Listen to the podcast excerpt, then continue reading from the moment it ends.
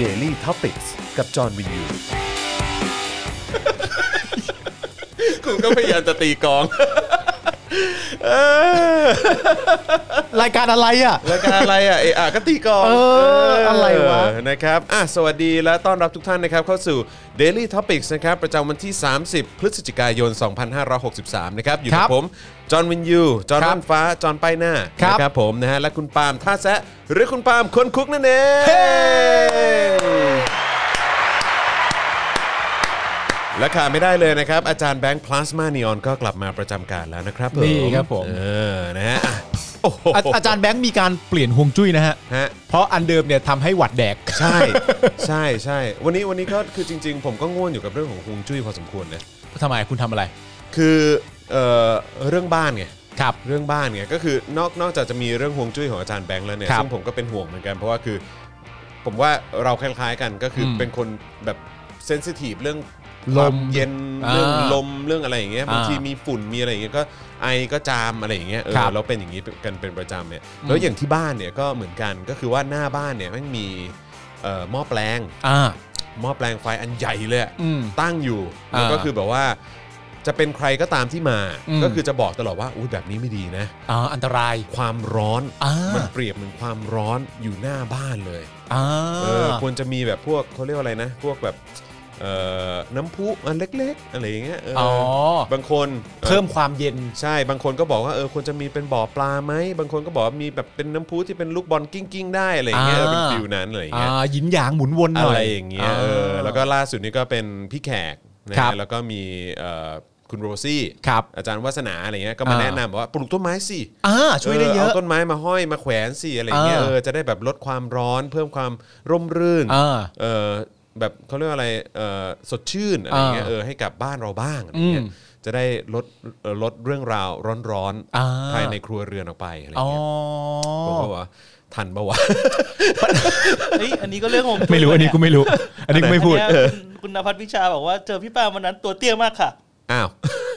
คนละคนแล้วแหละ นั่นเตี้ยแล้วเหรอนี่ปาล์มเตี้ยแล้วเหรอ คนละคนแล้วแหละฮะ ผมว่า ปาล์ม ผ เตี้ ม ย ผมว่าไม่เตี้ยนะ ฮะ คือถ้าเกิดว่า ประเทศนี้ไม่มีใครสูงแล้ว ใช่ฮะเขาตัวเขาตัวสูงมากเลยนะฮะ เออครับผม ถ้าผมเตี้ยก็มีคนเดียวที่สูงมากอะฮะ ครับผม คุณโยกเยกอะรับ คุณโยกเอ อันนั้ ก นสู ค ง รับ จ ผ ริง ม ฮะ นะฮะแต่ผมคิดว่าเอิ่ม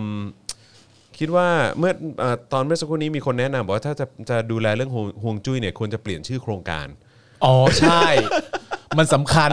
แต่ว่าณตอนนี้ผมกับคุณจรได้ตกลงกันแล้วว่า ครับ เราจะไม่พูดชื่อโครงการบ่อย ไม่พูดละ ๆ มันทำให้บ้านร้อน ใช่เป็นบ้านร้อน เออนะครับแล้วบางทีเดี๋ยวแบบว่าเจ้าหน้าทงเจ้าหน้าที่มันจะรู้ที่ไง อ่า เออใช่ไหมเดี๋ยวพอรู้ที่ปุ๊บแล้วเดี๋ยว อ่า ถ้าสมมติเราเชิญแขกคนสำคัญอะไรแบบนี้มา อ่า แล้วเขามีอะไรอย่างเงี้ยเอออา เดี๋ยวแบบแม่งจะมาดักปะวะอะไ ครับ อย่างเงี้ยเออเราก็แบบเราจะไม่เสี่ยงตรงประเด็นนั้น ไม่แต่ว่าคุณลองคิดภาพจริงๆดิถ้าเกิดว่าสมมติว่าคุณจะแก้แบบว่าฮวงจุ้ยอะไรต่างๆนานาหน้าบ้านอะไรอย่างเงี้ย ครับ แบบจากหม้อแปลงเพราะว่ามันเกิดความร้อนอะไรต่างๆนานาแล้วมันก็อาจจะชักพาความร้อนเข้าบ้านอะไรอย่างเงี้ย อ่าๆๆ แล้วสมมติว่าคุณมีอาจารย์หรือว่าซินแสมาอย่างเงี้ย ครับ หลังจากเขาแก้ทุกอย่างให้คุณเสร็จเรียบร้อยแล้วอ่ะ ครับ แล้วเขาก็ถามคุณว่าเออตอนนี้คุณจรทำงานอะไรอยู่บ้าง ครับผม งก็ตอบว่าผมจัดดิลี่ท็อปิก ครับผม อาจารย์ก็ลื้อทุกอย่างออกหมด บอกไม่ช่วยหรอก ไม่ได้ช่วยเฮียอะไร ข เล อง ย เย็นทุกอย่างที่มีตอนนี้ไม่ช่วยกันหรอกครับ ไม่ไม่ได้ลดความร้อนลงไปเลยเออเพราะเพราะแต่ละอย่างที่มึงพูดทุกเย็นเนี่ย เออ เออนะมันก็ไม่ได้ไม่ได้เบาเลย นี่แต่ เออ ผมจะเล่าเรื่องความน่ารักของคุณจรให้คุณผู้ชม ฟัง อาจารย์แบงค์ตัดมาที่หน้าผมผมจะเล่าเรื่องความน่ารักของเพื่อนผม โอเค คือหลังจากที่เอ่อมีคนมาแนะนำเสร็จเรียบร้อยใช่ไหมครับ คุณจรก็ปรับแก้ตามนั้น อืม เขาก็เลยเอามีเหมือนต้นไม้พุ่มเล็กๆอ่ะมาติดไว้บนแบบเพดานก่อนเดินเข้าบ้านอ่ะ ครับ ให้แบบบ้านมันเย็นขึ้นอะไรอ เขาเรีย ย่าก ง ว่า เงี้ อะไร ย เคราหรือหนวดหนวดฤาษีเนี่ยแหละ อะไรสักอย่างหนึ่งเนี่ยแหละ ใช่ใช่ แล้วประเด็นคือความน่ารักของมันเนี่ยมันก็รู้ทั้งรู้นะครับผมว่าผมเนี่ยจะเดินทางมาถึงบ้านมันกี่โมง เออ มันก็เลือกที่จะรดน้ำต้นไม้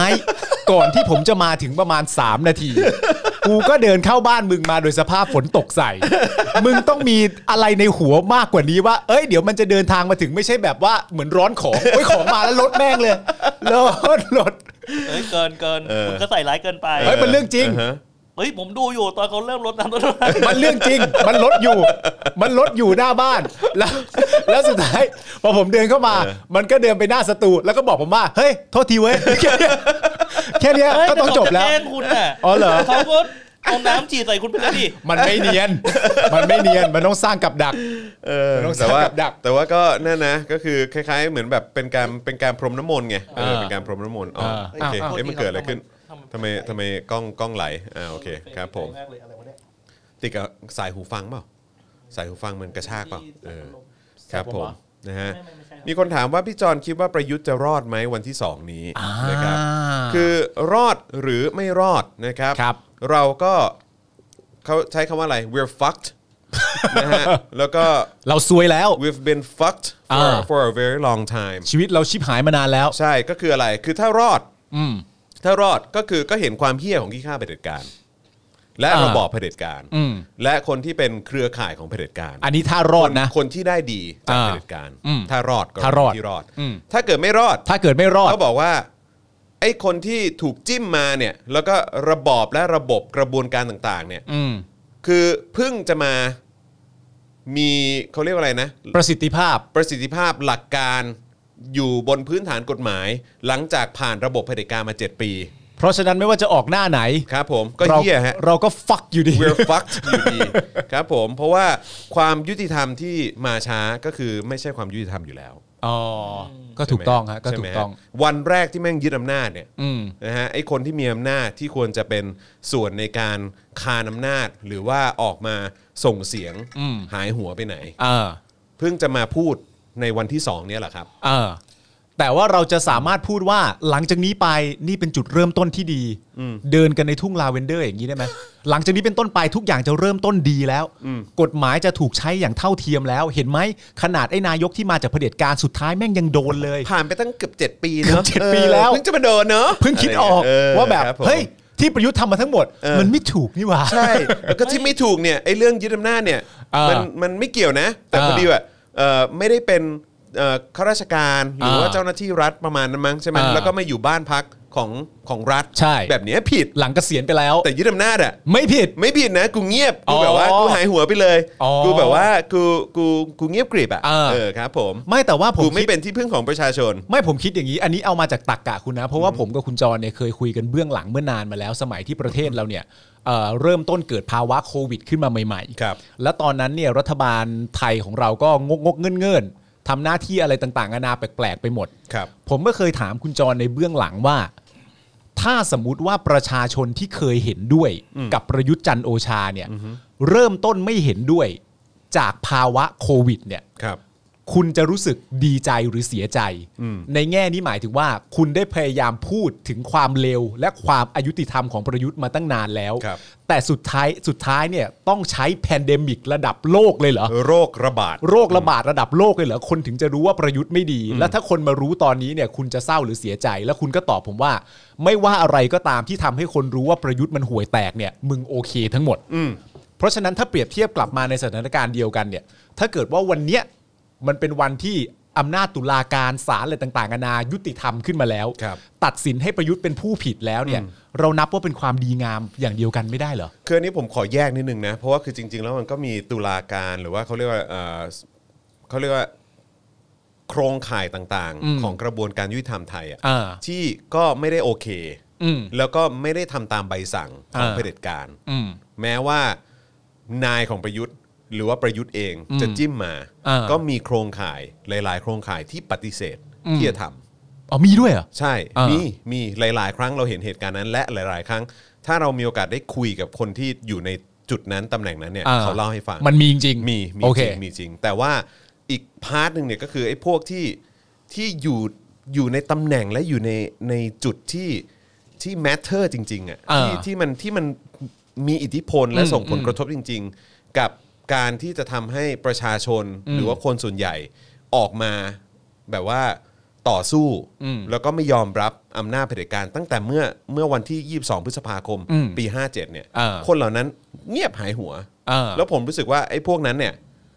คือปลายทางเนี่ยควรจะโดนดำเนินคดี อ๋อทั้งหมด ใช่ เพราะเขามีอำนาจอยู่ในมือไง อ่าอ่าอ่า ใช่ โดยเฉพาะอันนี้ก็คือหน่วยงานที่ผมรู้สึกว่าควรจะต้องควรควรจะต้องรับผิดชอบหนักมากนะฮะ ก็คือหน่วยงานอย่างสารรัฐธรรมนูญ อ่า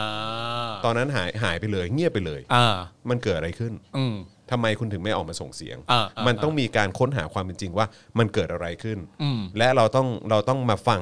คำอธิบายและเหตุผลของคนเหล่านั้น โอ้เราต้องฟังคำอธิบายเขาด้วยเหรอวะ ต้องฟังดิ ก็รับเงินภาษีประชาชนเนี่ย เออ ใช่ไหมแล้วก็ใช้อำนาจ อ่า เป็นตัวแทนของประชาชนในการตัดสินเรื่องของกฎกติกาและและสิ่งต่างๆ ที่มันเกี่ยวข้องกับประชาธิปไตยและรัฐธรรมนูญเนี่ย อ่า แล้วมันเกิดอะไรขึ้นในวันนั้น แล้วคุณหายไปไหน เออหายไปไหนมาตั้ง 7 ปี ใช่แล้วถ้าเกิดว่าคำคำคำอธิบายของคุณอ่ะมันไม่สมเหตุสมผลอ่ะคุณก็ต้องยอมรับผลที่ อ่า ตามมานะ อ่าแต่ว่าทั้งนี้ทั้งนั้นเนี่ยเรากำลังพูดถึงในมุมมองของของการที่พูดว่าวันที่สองเนี่ยประยุทธ์ไม่รอด คือถูกตัดสินว่าผิด ครับ แต่ถ้าประยุทธ์รอดขึ้นมาก็จบเฮ ใช่คือ ไม่ต้องสืบทราบอะไรกันอีก คือจะใช้คำว่าคือประยุทธ์ไม่รอด แล้วเอ่อแปลว่าสารรัฐธรรมนูญทำงานเสมอตัว ผมก็ผมก็ยังรู้สึกว่าน้อยไปนะ อันนี้ยังน้อย ไป คือแบบว่าเพราะคุณทำคุณล่าช้ามาแล้ว 7 ปีอะ อ่า ใช่ไหมอะเพราะฉะนั้นคือแบบว่าการที่การที่แบบว่าจะจะมาบอกว่าโอ้ยทำดีเสมอตัวอืม อ่า no no no no no เข้าเข้าเข้าเข้า ไม่ เข้าเรียนสายไป 7 ปี ใช่ใช่เออ เออ มา เพราะมันไม่มันไม่ถึงมันไม่ใช่เวลาที่เรามาคุยกันเรื่องแบบมาวิเคราะห์แล้วว่าจะโดนหรือไม่โดนอ่ะ ใช่ เออ เพราะว่าทุกอย่างมันไม่มีตรรกะแล้วอะ ใช่ อ่า ใช่ เอ ใช่ อแล้วผม เห็นด้ย รู้สึกว่าต่อให้ประยุทธ์โดนอ่ะ ก็ไม่น่าจะหนักอยู่ดี ใช่ แล้วถึงแล้วถึงหลุดนะ มันก็ไม่ได้จบสำหรับประยุทธ์นะ ถูก เข้าใจไหมฮะ ถูก เออใช่ไหมคือผมเชื่อว่าทุกคนน่าจะเห็นพ้องต้องกันก็คือว่าว่าถึงถึงประยุทธ์หลุดออกจากตำแหน่งอะ่ะ อืม แต่ก็ต้องโดนจองเวรอ่ะ เออ ด้วยด้วยไอ้การกระทำที่เขาไอ้ยด้วยสิ่งที่เขาทำมาตลอด 7 ปีอะ่ะตั้งแต่วันที่เขายึดอำนาจแล้ว เอ อะ่ะ อ นะฮะคือเขาต้องโดนตั้งแต่วันนั้นแล้วแหละ เออ นะฮะ เพราะว่า โดนเช็ค อ่า บินรวดมาไม่รู้กี่บินกี่บินอ่ะเยอะแยะมากมายผมว่าน่าจะเป็นพันอ่ะ เออ เป็นพันบินอ่ะ เออ หลายโครงการหลายเหตุการณ์หลายกิจการคิดดูดิ การมีอำนาจอยู่วันเดียวอ่ะ อืม ของเผด็จการอ่ะ อ่า แม่งสั่งการได้ตั้งกี่อย่าง ใช่ แล้วประชาชนกี่คนที่ต้องทนทุกข์ทรมาน แล้วก็ต้องได้รับผลกระทบจากคำสั่งของเผด็จการ อืม ในวันนั้น ตั้งแต่ตอนมีม .44 ตั้งแต่วันที่ยึดอำนาจเข้ามา ตั้งแต่จนถึงแบบแม้กระทั่งจะผ่านการเลือกตั้งปลอมๆมาก็ตาม คุณก็ยังต้องโดนอยู่ดี อ่า อืมแล้วก็อย่าลืมว่าเครือข่ายทั้งหมดเนี่ยมึงก็ต้องโดนด้วย อืม คนที่อยู่ในกระบวนการยุติธรรมที่ทำให้กฎหมายมันบิดเบี้ยวก็ต้องโดนด้วย อืม เออเพราะฉะนั้นก็คือไม่ช้าก็เร็วฮะยังไงมึงก็โดน เพราะฉะนั้นเหตุการณ์ที่กำลังจะเกิดขึ้นที่จริง ๆ แล้วหลาย ๆ คนก็กำลังรอให้เกิดขึ้นอยู่ในวันที่สองเนี่ยจริง ๆสำหรับคุณมันก็เป็นแค่หนึ่งในหลาย ๆ เรื่องเท่านั้นเอง ก็ จริง ๆ มึงควรจะถูกเช็คบินให้หมด ก็ ในทุก ๆ เรื่องที่พวกมึงเคยกระทำมา ก็ดีตรงที่ว่า เออ ถ้าเกิดว่าสมมุติมันหลุดนะ อืม เออ ถ้าสมมุติมันหลุดนะ อ่า ก็ดีกูจะได้เล่นมึงได้ง่ายมากยิ่งขึ้น อ่าโอเค ไม่รอดหรอก ก็ไม่รอดหรอก คือไม่ช้าก็เร็วอ่ะ อ่าไม่ช้า ก็เร็ว เออใช่ไหมก็คือเหมือนอย่างที่เขาพูดนะเนาะ อืม ว่าแบบว่าขึ้นขึ้นหลังเสือแล้วมันลงยากอ่ะ ใช่ คือคือลงยากปุ๊บมึงลงมามึงก็โดนอ่ะ อ่ะใช่ มึงไม่ลงมึงจะตายคาตำแหน่งไหมล่ะ อืม แต่ว่ามึงก็อย่าลืมนะ มึงไม่ได้เกิดมาจากกระบอกไม้ไผ่อ่ะ ใช่ มึงก็มีพ่อแม่ใช่ไหมพ่อแม่โอเค พ่อตายละเออแม่แม่ยังอยู่หรือเปล่าผมไม่แน่ใจไม่ อืม ไม่ได้ตาม แต่ว่าเมียลูก น้อง อืม เออลูกลูกหลานๆที่ได้ประโยชน์ อืม จากการเป็นเผด็จการของมึงอ่ะ เออ ก็โดน ก็เดี๋ยวเขาจะซวยเพราะมึงกันไปด้วยยาวๆไป ใช่ อ่าเพราะจริงๆ หลายๆ คนแม้กระทั่งที่ผมเฝ้าอ่านมาวันนี้ แล้วก็คุณผู้ชมคอมเมนต์มาเมื่อสักครู่นี้ก็หลายๆ คนก็มีความรู้สึกว่าถ้าถ้าวันที่สองถูกตัดสินแล้วไม่รอดว่าผิดจริงเนี่ย มันเป็นแค่หนึ่งในมุมของการหาทางลงหรือเปล่า ใช่ก็ เขาก็เขาก็แบบ เป็น ห ไปได้ ลายๆ สายก็พูดกันมา เป็ แบบนั้น เป็ไปได้ซึ่งก็แบบว่ากูไม่แคร์ กูไม่แคร์ มึงอยู่ต่อ กูก็ออกมา กู กูก็ กูก็ไม่ยอมอ่ะ เออ เออ แล้วมึง มึงไม่อยู่ต่อ โอเค มึงขึ้นลิสต์ที่จะโดนเล่นงานแบบ เออ ง่ายๆละ เออ เออ แบบขี้เออเช็คบินย้อนหลังแบบง่าย ก็ต้องให้เช็คก็ต้องเช็คกัน ก็ต้องเช็คอืมครับผม อ๋อ กูก็ไม่เข้าใจว่าถ้าเกิดวันที่สองประยุทธ์รอดมึงจะหยุดจัดรายการไม่ใช่ใช่ไหม ไม่ได้สิครับผม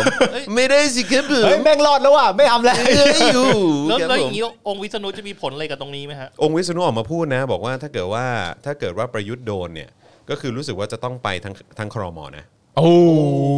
ย ซึ่งแบบเขาบอก แปลว่า ไม่จะเกิดขึ้นเหรอวะ แปลว่ายุบ เออ สภาเหรอ ไม่รู้ยุบสภาหรือเปล่า เออ ก็อาจจะต้องมีการโหวตกันใหม่ปะก็ต้องมีการโหวตเลือกนายกกันใหม่ เออ เออ ไม่แต่ว่าในคนเดียวกันเนี่ยที่ผมส่งให้คุณจำได้ไหม ครับ ที่องค์วิษณุพูดอะ ครับผม เรื่องหนึ่งหนึ่งสองอะ ครับผม เขาก็ได้พูดไปนะ เหรอ นี่ไงเขาก็บอกว่าก็ก็ยังไม่เห็นว่ามีใครบอกว่าจะใช้มาตรา1นึถ้าการกระทำไม่ได้เข้าข่าย มันก็ไม่เข้าข่าย ถ้ามันเข้ามันก็ต้องเข้า ซึ่งเจ้าหน้าที่จะมาบอกว่าไม่เข้าไม่ใช้ก็คงไม่ได้ อืม ดังนั้นเนี่ยเราอย่าไปวิตกกังวลเลย เอาเลยฮะ ครับผม ครับผม นี่องค์วินูเขาว่าอย่างเงี้ย อ๋อไม่ให้ไม่ให้ไม่ให้ไม่ให้วิตกกังวลเหร อย่า ฮะ ไปวิตกกังวลครับ โอ้ครับ คือถ้ามันเข้าข่าย ก็แปลว่ามันเข้าข่าย เจ้าหน้าที่เห็นว่าเข้าข่ายจะบอกว่าไม่เข้ามันก็ไม่ได้ โอ้โห มันก็ต้องให้เข้าไว้ก่อนไง ครับผม เออ ครับผมนะฮะอ้าวแล้วก็มีข่าวด่วนล่าสุดมาเมื่อ 2 นาทีที่แล้วนะครับนะฮะทางข่าวสดอัปเดตข่าวบอกว่าด่วนหญิงหน่อยและวัฒนา ครับ นะฮะวัฒนาเมืองสุขนะฮะเอ่อลาออกฮะ อืม ยื่นหนังสือลาออกจากการเป็นสมาชิกพักเพื่อไทยแล้ว อ้าวคุณสุดารัตน์น่ะเหรอครับ ใช่ ซึ่งผมก็เลยไม่แน่ใจว่าเอ๊ะทำไมทำไม เหรอ ถึงทำไมถึงลาออก ผมก็ไม่แน่ใจเหมือนกัน อ้าว ก็น่าสนใจดีเหมือนกันว่าทำไมหนออืม ทำไมกันหนอ ทำไมกันหนอทำไมถึงลาออกหนอ อืม ในภาวะแบบนี้ด้วยนะ อืมนั่นแหละดิ อืม มาแนวไหนวะเนี่ยอืมนะฮะอ่ะโอเคนะครับ ใครที่เอ่อใครที่เข้ามาแล้วนะครับ ขอความกรุณาช่วยกดแชร์กันด้วยนะครับ แล้วก็ ครับ ใครที่อยากจะร่วมสนับสนุนเรานะครับ ให้มีกำลังในการผลิตรายการต่อไปได้นะครับ ก็สนับสนุนได้ทางบัญชีกสิกรไทย 0698 975 539 นะครับ หรือสแกน QR Code ก็ได้ด้วยเหมือนกันนะครับ ทุกๆ บาททุกสตางค์ที่ทุกท่านสนับสนุนเรานะครับ ก็จะไหลไปนะฮะสู่การเอ่อพัฒนานะครั ครับ บ ระบบของเรานะครับให้เอ่อไม่ว่าจะเป็นการไลฟ์การถ่ายทอดสดนอกสถานที่ต่างๆเนี่ยให้มันมีคุณภาพมากยิ่งขึ้นนะครับแล้วก็ไหลไปสู่การผลิตคอนเทนต์ให้คุณได้ติดตามทุกๆ วันทุก ๆ สัปดาห์นะให้มันมีความถี่มีความเข้มข้นมากยิ่งขึ้นด้วยนะครับเพราะฉะนั้นสนับสนุนได้นะครับ นอกจากเอ่อช่องทางนี้แล้วนะครับก็สนับสนุนเราแบบรายเดือนได้นะครับด้วยการกดปุ่มจอย หรือสมัครนะครับทาง u t u b e นะครับปุ่มเนี่ยอยู่ข้างปุ่ม subscribe นะครับไปกดปุ่มเลยนะครับแล้วก็สนับสนุนเราแบบรายเดือนได้ด้วยเหมือนกันนะครับผมนะฮะแล้วก็ทาง Facebook ก็กดปุ่ม Become a supporter ได้นะครับอันนี้ก็เป็นอีกหนึ่งช่องทางในการสนับสนุนเราแบบรายเดือนนะครับหรือว่าจะช้อปปิ้งนะฮะผ่านทาง Spoke Dark Store ก็ได้ด้วยเหมือนกันนะครับหรือว่าจะส่งดาวเข้ามาก็ได้ด้วยนะครับนะฮะอืมคุณสัมพันธ์บอกว่าเป็นเพื่อไทย cross over กับพลังประชารัฐหรือเปล่า เฮ้ย ครับผมนะฮะ ทำทุกอย่างให้ดูตื่นเต้นไปก่อน ไม่รู้เออครับผมนะฮะ ไม่รู้ คุณหญิงลาออกจากสมาชิกพักเพราะจะไปลงชิงตำแหน่ง ผู้ว่ากทมในนามอิสระอ่าโอเคก็น่าสนใจนะครับ คุณไม่เน้นท่านในนามพุทธอิสระนี่ ไม่ใช่ไม่ ไม่ ใช่ ใช่ ฮะ ฮะในนามอิสระ ไม่มีใครอยากใช้นามนั้นหรอกครับ น่าน่าจะไม่มีใครอยากใช้ ครับผม แบบในนามของพุทธอิสระนะฮะ ครับผม ครับผมนะฮะเอ่อตู่บอกว่าอีกไม่กี่ปีคนไทยจะมีบ้าน แต่ตัวมันยังอยู่บ้านฟรีอยู่เลย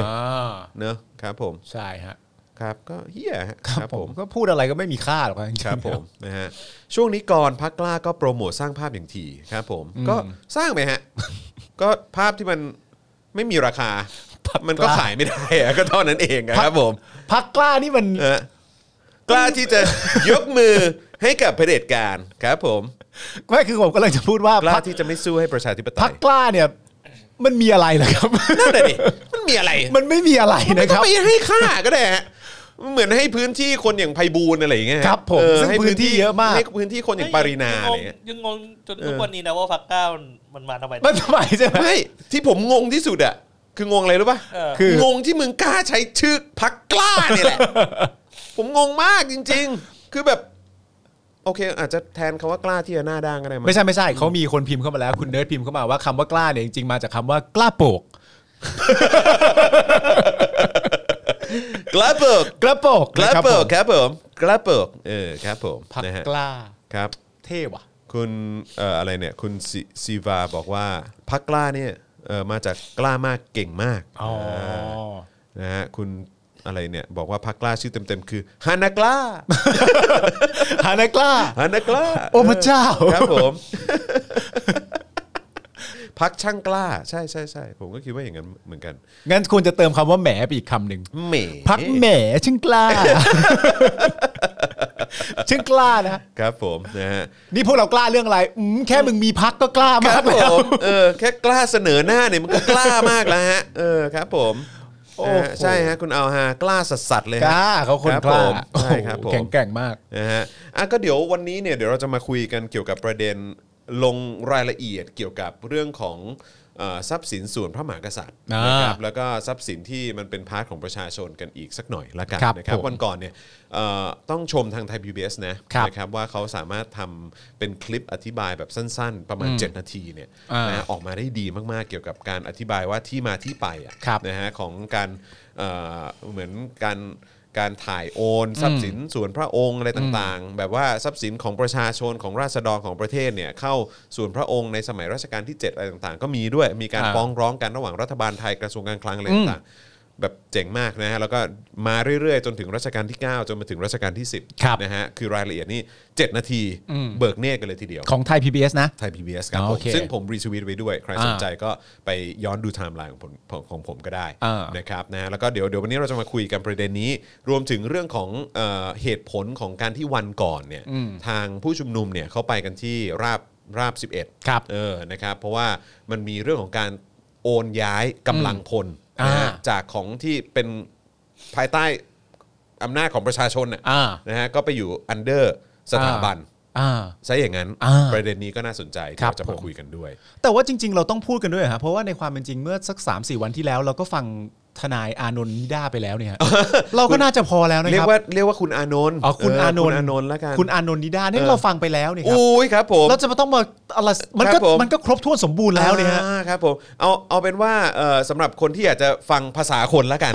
นะฮ ะฟังภาษาคนอธิบาย อ่าน นะฮะเดี๋ยวผมจะอธิบายให้ฟัง ที่ไม่ใช่ภาษาช่วย ครับภาษาช่วย อ๋ออ อะไรอย่างเงี้ย โอ เอ เค อ ค ค รั รั บบ ผมนะ อ่ะ ฮะ เดี๋ยวมาลองฟังกันดูฮะ เราเดี๋ยวเดี๋ยววันนี้เราเราได้สรุปนะฮะ อ่า แล้วก็เอ่อแจกแจงออกมาเรียบร้อยแล้ว อ่า เดี๋ยวจะมาเล่าให้ฟังนะคครัรับ บผม รวมถึงเดี๋ยวหยอดไว้นิดนึงก็ว่าอย่างวันพรุ่งนี้เนี่ยนะครับวันพรุ่งนี้เช้าก็จะมาคุยกับอาจารย์วิโรธอาลี ครับ นะครับซึ่งเดี๋ยวจะมาคุยกันในประเด็นเกี่ยวกับเรื่องของเกี่ยวกับเรื่องของการส่งออกไทยที่ย่ำแย่มากนะฮะที่ชิบหายแล้วล่ะพวกเรานะครับผมนะฮะ ชิบหายจริงๆครับพวกเรา ครับ นะชิบหายแบบหนักๆแล้วแหละนะครับนะก็อาจารย์วิโรจน์จะมาอธิบาย อ่า ให้เอ่อพวกที่อาจจะไม่ได้เชี่ยวชาญด้านเศรษฐศาสตร์อะไรพวกเนี้ยนะครับอธิบายแบบง่าย อ่าม มาสอนให้ทุกคนฟังนะมาสอนให้นักเรียนฟัง แบบภาษาคนนะ แบบภาษาค โอน เค ครับผมนะว่า มันกระทบขนาดไหนและเรายังมีหวังกันอยู่หรือไม่ อ่าน นะครับแล้วก็เดี๋ยวพรุ่งนี้เราก็จะมาคุยกันด้วยใน Daily Topics ตอนช่วงเย็นเนี่ยนะครับ ครับ ว่าเอ่อว่าเกี่ยวกับเรื่องของหนี้ อืม ของประชาชน อืม นะครับที่เพิ่มขึ้นมาในยุคของประยุทธ์จันทร์โอชา ครับ นะครับ ว่าประชาชนจะมีหนี้ติดตัวกันเท่าไหร่ อืม นะครับ แล้วก็เราจะชิบหายกันขนาดไหนโดยเฉพาะในปีหน้า อ่า จะมีแดกกันไหม โดยใช้ภาษาคน ภาษาคนครับผม นะฮะสนุกดีนะ โป ค ร รับ โมทโปรโมทไปเลยไหมช่วงบ่าย เออโปรโมทได้เลยไหมโปรโมทได้เลยเนาะ อันไหน เนะครับพรุ่งนี้บ่ายไง จริงเหรอ โปรโมทเลยแล้วกัน ได้ นะครับ พงนี้เป็นเดลี่ท็อปิกมาราธอนนะครับผม ครับผม พรุ่งนี้บ่ายนะครับ ก็จะมี Daily Topics Exclusive นะค ครั รับบ ผม มาให้คุณได้ติดตามกัน อย่างที่บอกไปครับว่าทุกๆบาททุกๆสตางค์ที่ทุกท่านสนับสนุนเข้ามาผ่านบัญชีของเรานะครับ หรือว่าทางช่องทางใน YouTube หรือ Facebook เนี่ยนะครับ เราก็จะมาเอ่อ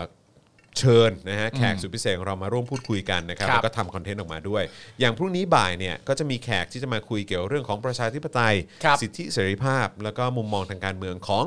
แม็กซ์เจนมานะนะครับ ใช่แล้วครับผม อ่านะครับผม เพราะฉะนั้นพรุ่งนี้ก็ติดตามกันได้กับเดลี่ท็อปิกส์เอ็กซ์คลูซีฟนะฮะกับ ครับ แม็กซ์เจนมานะนั่นเอง เดี๋ พ ยว รุ่งนี้ ฮะ คุณมาใช่ไหม มาครับ มานะครับนะฮะเพราะฉะนั้นก็เดี๋ยวช่วงบ่ายก็จะมีคุณปามาร่วมดำเนินรายการด้วย ครับผม กับการพูดคุยกับคุณแม็กซ์นั่นเองนะครับนะฮะอ่ะระหว่างนี้นะครับก่อนที่เราจะเข้าเนื้อหารายการนะครับก็ย้ำอีกครั้งอยากเชิญชวนทุกท่านร่วมสนับสนุนเรานะครับให้มีกำลังในการผลิตรายการต่อไปได้นะครับทางบัญชีกสิกรไทย 0698975539 หรือสแกน QR code ก็ได้ด้วยเหมือนกันนะครับสนับสนุนเข้ามานะครับทุกบาททุกสตางค์ของเราก็จะนำไปสู่การผลิตคอนเทนต์ให้คุณได้ติดตามกันนะครับ ครับ อ่ะโอเคมาเริ่มต้นข่าวคราวกันหน่อยไหม มา นะครับก็เอาข่าวเบาๆก่อนแล้วกันเนอะ อืม ก่อนที่จะไปที่ มาอีกแล้ว มันมาอีกแล้ว มันมาอีกแล้ว ข่าวเบาๆอีกแล้ว ข่าวเบาๆวันนี้ก็ต้องล่าสุดมีสำลีปลิวตกพื้นเนี่ยข่าวเบา อัน อั นี้ นนี้ เรียกข่า เบาว จ เบา ริง อันนี้เรียกข่าวเบา อันนี้เบาจริงมีมีขนนก ขนนก เออมีขนนก ร่วง แต่ ลงมาจากนก ร่ แล้ว ง ตกไปใน ลงา แม่น้ำ ใช่ อันเนี้ยอันนี้ข่าวเบา ใช่ครับผม แต่มึงเบาหรือเปล่า เอ้ยจะใช้คำว่าข่าวเบาก็อาจจะดูแบบเออเขาเรียกว่าอะไรนะ แบบเขาเรียกว่าอะไรคือถ้าข่าวเบามันก็ อาจอาจจะไม่ตรงตรงแคตตากรีเท่าไหร่ เออ เออนะฮะ ต้องเป็นข่าวยังไงดี เรียกว่าเป็นข่าวเมาส์แล้วกัน ก็มาอีก แล้ว ข่าวเมาส์แล้วกัน มันมาอีกแล้ว ข่าวเมาส์แล้วกันนะครับ อ่า ผมนะฮะข่าวเมาส์ก็คือ ลือสะพัดครับกนกฮะกนก ฮะ กนกเออคือคือเราเราเราต้องเริ่มกันด้วยข่าว trash ก่อน นะฮะเออนะฮะเป็นแบบพวก trash talk เออเขาเรียกว่าเป็นเป็นแบบข่าว trash อ่ะ อ่า ข่าวขยะขยะนิดนึงอ่ะ แบบว่าเหมือนเอาเอาไว้เอาไว้ ครับ เมาเมาสนุกสนุกๆเฉยๆ ครับผม เอ เอ อ อครับ แต่ ผม ว่าไม่ได้มีคุณค่าอะไรหรอก ใช่ครับผม อ่า คือเป็นข่าวที่ไม่ได้มีคุณค่าอะไร อ่า ใช่ใช่ใช่นะครั ครับ บ ผมนะเป็นข่าว trash แหละ ครับผม นะครับนะฮะก็คือลือสะพัดนะฮะ อ่า กนกเตรียมคืนจอ เฮ้ย ซบสนธิลุยปั้นช่องข่าวใหม่ เช็ดโด มันถูกคู่ดีจริง ๆ อ๋อ ตอนนี้สนธิเนี่ยเขาก็มีเรากำลังพูดถึงสนธิลิมทองกุลถูกไหม ใช่ครับผม ซึ่งเขาก็มีช่อง YouTube ของตัวเอง ใช่ ชื่อว่า ใช่ สนธิทอล์ก เออคิดคิดคิดว่า อ่า อ่า ถ้า ใช่ใช่ ผมจำไม่ผิด ใช่ใช่ใช่ใช่ใช่ ไม่แล้วเขาคือยังไงนะ จะปั้นช่องข่าวขึ้นมาใหม่ ไม่รู้ว่าเขาจะปั้นช่องข่าวขึ้นมาใหม่หรือเปล่า เพราะว่าคือจริง ๆ แล้วเนี่ยรู้สึกว่าทางแมเนเจอร์มั้งหรือว่าทางคุณสนที่เองเนี่ยก็น่า อ่า จะมีก็น่าจะมีช่องอยู่แล้ว รู้สึกว่าจะเป็นช่อง News One ใช่ไหมช่อง News One เอออ ม นะครับก็ไม่รู้ว่าคือจะไปร่วมแจมในช่องนั้น หรือว่าจะเปิดช่องใหม่ขึ้นมา หูอำนาจบารมี น่าสนใจน่าสนใจ อะไรจะเยอะแยะ แต่ ข ว่า นาดนั้น แต่ว่าอันนี้มันเป็นมันเป็นข่าวเมาส์อะนะ เออ ข่าวเมาส์ซึ่งก็ไม่รู้ว่าจะจริงหรือเปล่า เออ เออนะครับนะฮะคือก็มีการรายงานเอ่อมีการรายงานข่าวนะครับเอ่อกรณีที่นายกนก รัฐวงศ์สกุลนะฮะพิธีกรข่าวชื่อดัง ชื่อดังเหรอ ชื่อดัง แล้วเป็นหัวหอกด้วยนะ หัวหอกหัวมน หัวมนหัวเป็นหัวมน น อ่าเขาเป็นหัวมน หัว หัวมน เดี๋ยวก่อนนะ ลงข่าวว่าเป็นพิธีกรข่าวชื่อดังเหรอ เออ จริงเหรอโอเคเออ ไม่มันมี มันเคยมีอย่างนี้ ครับผม มันเคยมีแบบช่วง ช่วงก่อนเขาแต่เขาชอบใช้สไตล์อย่างเงี้ย ครับ เขาผมจำได้เลยว่าเป็น เป็นคุณปองเนี่ยพูด ครับ นึกออกไหมแล้วก็แบบว่า คุณปองพูดเหรอฮะ คุณปองพูดครับ ครับ ผม ผม น่าเชื่อถือมากเหมือ คนรับ อารม ผ ณ์ ม ประมาณแบบ มีเอ่อเอ่อผู้มีชื่อเสียง อืม หลายต่อหลายคนออกมาพูดถึงเรื่องม็อบที่ออกมาเมื่อนานมาแล้วนะ อืมอืม อะไรอย่างเงี้ยแล้วเขาก็ไล่ผู้มีชื่อเสียงมาว่ามีใครพิมพ์บนโซเชียลมีเดียของตัวเองบ้างอะ ครับผม แล้วกูไม่รู้จักเลย อ่ะ กูไม่รู้จักผู้มีชื่อเสียงเหล่านั้นเลยอ่ะ กูก็เลยแบบงงมากว่าแบบเออ เพราะฉะนั้นถ้าจะเขียนข่าวว่ากนกเป็นพิธีกรชื่อดัง อันนี้ก็ไม่ไม่เกินจริงนะ โอเค เออ ครับผมนะฮะก็บอกว่าคือก่อนหน้านี้เนี่ยเอ่อก็ลาออกจากช่องเนชั่นใช่ไหมเพื่อเตรียมไปร่วมงานกับช่องอย่าง New TV อ่า แต่ปรากฏว่าตามผังรายการทีวีใหม่ของช่อง New TV เนี่ยกลับ อ่า ไม่ปรากฏชื่อของกนก หรือทีมงานแต่อย่างใด อืม ล่าสุดเนี่ยโลกโซเชียลนะครับก็แห่แชร์ภาพนายกนกที่ถ่ายร่วมกับสนธิลิ้มทองกุล ผู้ก่อตั้งหนังสือพิมพ์ผู้จัดการ ครับ ซึ่งปัจจุบันเป็นพิธีกรรายการสนธิท้องในเพจ Facebook ครับ คุยทุกเรื่องกับสนธิและช่อง YouTube สนธิทอล์กนะครับ ใช่ โดยมีการคาดการณ์ว่านายกนกและทีมงานจะมาร่วมงานกับนายสนธิที่ช่อง 211เหรอ อืม อะไรเนี่ย News One หรือ ASTV เดิม อ่า อ๋อ คือเขามีการเขามีการนี่เหรอเขามีการ rebranding ช่อง ASTV เป็น News One เหรอ อ๋อ ครับผม ให้กลายเป็นอะไรอ่ะ ให้กลายเป็นช่องที่ดีขึ้น เป็นช่องดิจิตอลหรือเปล่า อ้าวแทนที่จะคุยกับกู เสือกพ่นลมใส่กูซะอย่างนั้น กูก็แค่ถามเฉยๆ ว่าอ่ะอยู่ดีๆอัดช่องช่องหนึ่งจะเป็นยังไงก็แล้วแต่แหละ อ่าฮะอ่าฮะ แต่ว่าอยู่ดีๆ วันหนึ่งเนี่ย ครับ ก็มีสนธิลิ้มทองกุล ครับ กับกนกหัวมน ครับผม จับมือร่วมกัน ครับผม จะพัฒนาช่องข่าวช่องหนึ่งขึ้นมาเนี่ย ที่ต้องเป็นช่องที่มีคุณภาพแน่เลย คือความหวังกูมาแล้วนะ ความหวังกูมาแล้วนะ อันนี้คือเพลินแน่นอน ไม่ว่าจะเป็นรายการอะไรออกมา ทุกคนก็จะได้ขบคิดได้ตั้งคำถาม แต่อย่างที่บอกไปแล้วคำถามที่จะได้จากช่องเหล่านี้ก็คือ คคำรับผม ถามประมาณว่าเอ้ยจริงเหรอจ๊ะ อันนี้จริงเหรอจ๊ะตายแล้ว อันนี้อันนี้เรื่องจริงป่ะจ๊ะไม่มึงคิดภาพดิว่า เออก นกเนี่ย นอกจากเป็นหัวหอกที่เป็นหัวมนของเนชั่นมาตลอด ครับผม ระยะเวลา 25 ปีเนาะ ใช่ไหม 24 25 ปีประมาณนั้น เออ ที่ ใช่ไหมใช่ไหม ที่เขาเคยโพสต์มาเออแล้วเขาอยู่ในตำแหน่งตำแหน่งของการเป็นผู้ประกาศข่าวอะ อืม หรือทำหน้าที่วิเคราะห์ข่าวอะ อืม แต่ตั้งแต่นี้ต่อไปเรากำลังจะเจอช่องช่องหนึ่งอะ อืม ที่กนกอะ่ะ เป็นคนปั้นขึ้นมา มึงคิดเอาสิว่าจอน ปั้นเอ้ยไม่ใช่ต้องอย่างนี้ ถึง เชือกเหรอ คือมัน ทำได้เหมือนขึง เงียบ เชือก เงียบเงียบเงียบเออครับ นึกออกปะคือเราเราเจอนี่ทั้งหมดที่เราเคยเจอมา เออ ตลอดชีวิต เออ เราเจอกระหนกในบทบาทของผู้ประกาศข่าว แต่ตอนนี้คือผู้ปั้น โอ้โหผู้ปั้นเลยนะ ผู้ปั้นช่อง ครับ ช่องหนึ่งขึ้นมา ปลุกปั้นปลุกปั้นปลุกขึ้นมาปลุกปลุกปลุกปลุก ต้องพูดคำว่า ปลุกปลุกปลุกปลุกขึ้นมาปลุกขึ้นมาปลุกขึ้นมาเออครับผม ก็ไม่รู้ว่ายากเย็นขนาดไหน ครับผม อาจจะต้องใช้ออกคำสั่งแบบเฮ้ยขึ้น อาจจะต้องอาจจะไม่สามารถขึ้นมาเองได้ เออเออ เพราะว่าเขาคุ้นชินกับการรองรับเป็นแบบว่าเป็นขี้ข้าทหารอยู่แล้ว เพื่อจะให้มันตื่นขึ้นมา ครับผม อาจจะต้องให้ทหารมาสั่ง ครับผม ขึ้น เหมือนอารมณ์นี้เปล่าอารมณ์แบบว่าเหมือนปลุกแบบคนแก่ยามบ่ายอ่ะ เออ เออตื่นตื่นแล้ว ถูกยากหน่อย เออใช่ใช่ใช่ ตื่นเธอะชาวไทย ซึ่งก็น่าจะเหมาะกับแบบ target group เขาปะ เออ เออใช่ไหม ใช่ target ใช่ group เขาก็ส่วนใหญ่เป็นรุ่นนั้นอยู่แล้ว ก็ไม่รู้ผมไม่ได้เคยดูสแตทของเขาว่า ใครแบบชื่นชมรายการเขาอยู่บ้าง แต่อาจจะเป็นคนอายุประมาณสัก 30 กว่าก็ได้ เพราะผมก็ติดตามรายการเขาเสม อ๋อ อ ครับผม อาจจะเป็นคนรุ่นราวคราวเดียวกับผม ก็ ก็ คุ ได้ ณเนี่ยนะ เวลาติดตามเนี่ยผมแบบอื้อหืองงมากเลยคุณไปดูได้ไงวะเนี่ย มันต้องมีใจแข็งไง ครับผม มันต้องมีใจแข็ง เออ คือตอนแรกเราก็อ่านก่อนอ่ะแม้กระทั่งเนี่ย น้องรุ้งเนี่ย ผมก็เข้าไปอ่านเริ่มต้นยังไม่ได้ดู เปิดเข้ามาปุ๊บแล้วอ่านคอมเมนต์ก่อนเลย อ่าอ่า แบบเกรียนคีย์บอร์ด ใส่คอมเมนต์แม่งก่อน แล้วสิ่งที่ผมประหลาดใจมากก็คือว่า อ่าฮะ โดยปกติแล้วเนี่ยเอ่อสลิมเนี่ย อืม จะไม่ค่อยไปรวมตัวคอมเมนต์หรือแสดงความเห็นทางช่องไทยรัฐทีวีเท่าไหร่นัก อ่ะ เป็นช่องที่เขาไม่ค่อยไม่ไม่ค่อยได้ใช้แพลตฟอร์มนี้ อืม แต่ว่าอันเนี้ยมารวมตัวกันเยอะมาก อืม ในสถานะของการที่ว่า ตั้งแต่เริ่มต้น เพราะอ่ะต้องยอมรับว่าไอการดีเบตของไทยรัฐที่ผ่านมาเนี่ยมันฮอตมาก ครับ เพราะว่ามันมันเป็นเรื่องประเด็นที่กำลังให้ความสนใจนะตอนนี้ ครับ แล้วเหมือนสำหรับพวกเขาอะนะเพิ่งชนะครั้งแรก อืม ก็เลยดีด้ากันหน่อย โอ้ใช่คำว่าชนะเลยเหรอ ในความรู้สึกเขา เออ เพราะในคอมเมนต์นี่นะเว้ย มาประมาณนี้เลยสองลุมหนึ่งยังแพ้เลย นี่ทรงนี้ทรงนี้เลย สองลุมหนึ่งยังแพ้เลย โอเค เออ โอ เค อ่ะอะไรนะ เออ จอมขวัญเปิดหน้าแล้ว เออ เก็บน้องรุ้งกลับบ้านแล้วจอมขวัญเปิดหน้าใส่กันตรงๆเลยดีกว่า เอออ อะไรอย่างนี้ส่งไล่ไล่ไล่ไล่มา ครับ แต่อย่างที่ ผม บอกไปผมไม่ค่อยเห็นพวกเขามารวมตัวกันในช่องนี้ ครับผม อันี้ในความรู้สึกเขาก็มีความรู้สึกว่าทางฝั่งของเราที่ผ่านมาทั้งหมดเนี่ย อ่าฮะ เพราะว่าอุไผ่เนี่ยเราไม่นับเนอะ ครับ เพราะว่า ผม มันมันชัดเจนอ่ะ ใช่ นึกออกป่ะ ใช่ใช่ใช่ เอ่อน้องน้องไม้ กับ กั ปรินากั กับปรินา เออ สำหรับคนที่มีตรรกะที่ถูกต้องเนี่ย เออ ก็เห็นถึงซึ่งความไร้มารยาทและบลาบลาต่างๆนานาอ ครับ ยู่แล้ว ครับ น้องกุ๊กกับไพบูลย์ไม่ต้องไปพูดถึง โอ้โห อันนั้นคือถอนงอกเต็ม ครับ เต็ม ผครับผม อยู่ลำดับที่เท่าไหร่ ลำดับที่เท่าไหร่ก็ถามดู เออครับผม ทุกวันนี้ก็ยังใช้ในการปราศัยอยู่ ครับผม เพราะว่าต้องปราศัยไปเรื่อย ครับผม เพราะว่าตัวไพบูลย์ยังตอบไม่ได้ ใช่ยังตอบไม่ได้ ก็ต้องใช้ ยังไม่ ต่อป เคลียร์เลยเออ แต่ว่าในความรู้สึกเขาก็คือประมาณว่าครั้งนี้เป็นครั้งแรก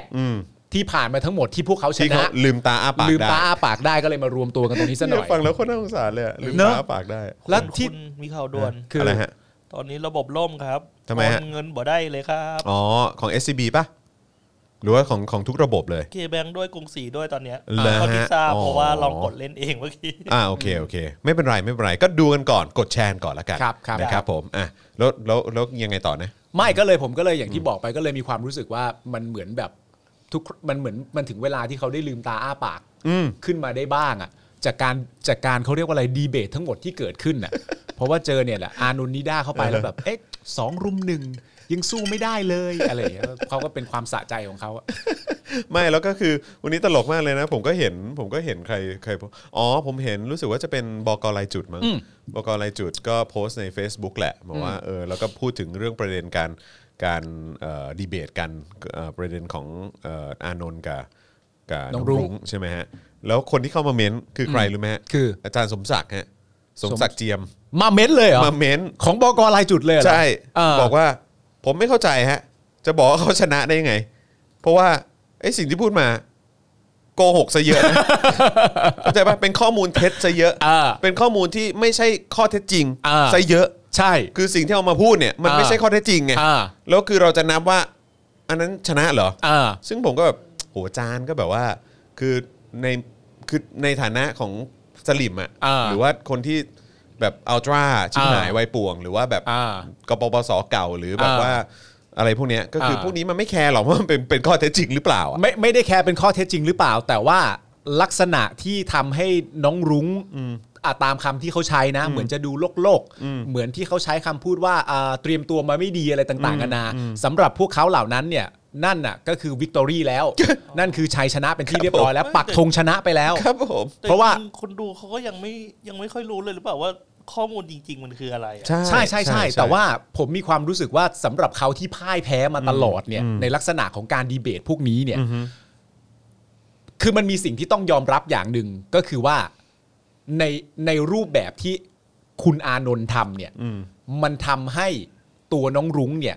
ได้แสดงข้อมูลของตัวเองอะน้อย เพราะว่าการดีเบต ไม่ เนี่ย ก็คือว่าจริง ๆ แล้วอ่ะคือในกรณีของน้องรุ้งเนี่ยโดนตีกรอบมากมากอยู่แล้ว ใช่ ว่าให้ให้พูดข้อมูลได้แค่นี้ ประมาณนี้ เออห้ามพูดเกิน เออ เลยไปกว่านี้ เพราะว่าแม้ว่ามันจะเป็นข้อได้จริงก็ตามนะ อ่า แต่ว่าคือทางกสทชก็จะแบบว่าไม่ได้นะไม่ได้นะ ใช่ เรื่องเรื่องพวกนี้พูดไม่ได้นะ เออ เรียกว่า อะไร ดีเบตทำไมวะ ฮะ อ่ะ ก็เขาเขาก็ถือว่าเขาแจ้งแล้วไง เขาแจ้งให้ทราบแล้ว เพราะฉะนั้นมันก็จะมีตีกรอบพอสมควร แต่นั่นแหละนั่นแปลว่า คือสมมติว่าการดีเบต คือการถกเถียงกันด้วยเหตุผล และและข้อเท็จจริง และไอการถกเถียงด้วยเหตุผลเหล่านี้เนี่ย สุดท้ายสิ่งที่มันแปลรูปมาก็คือความรู้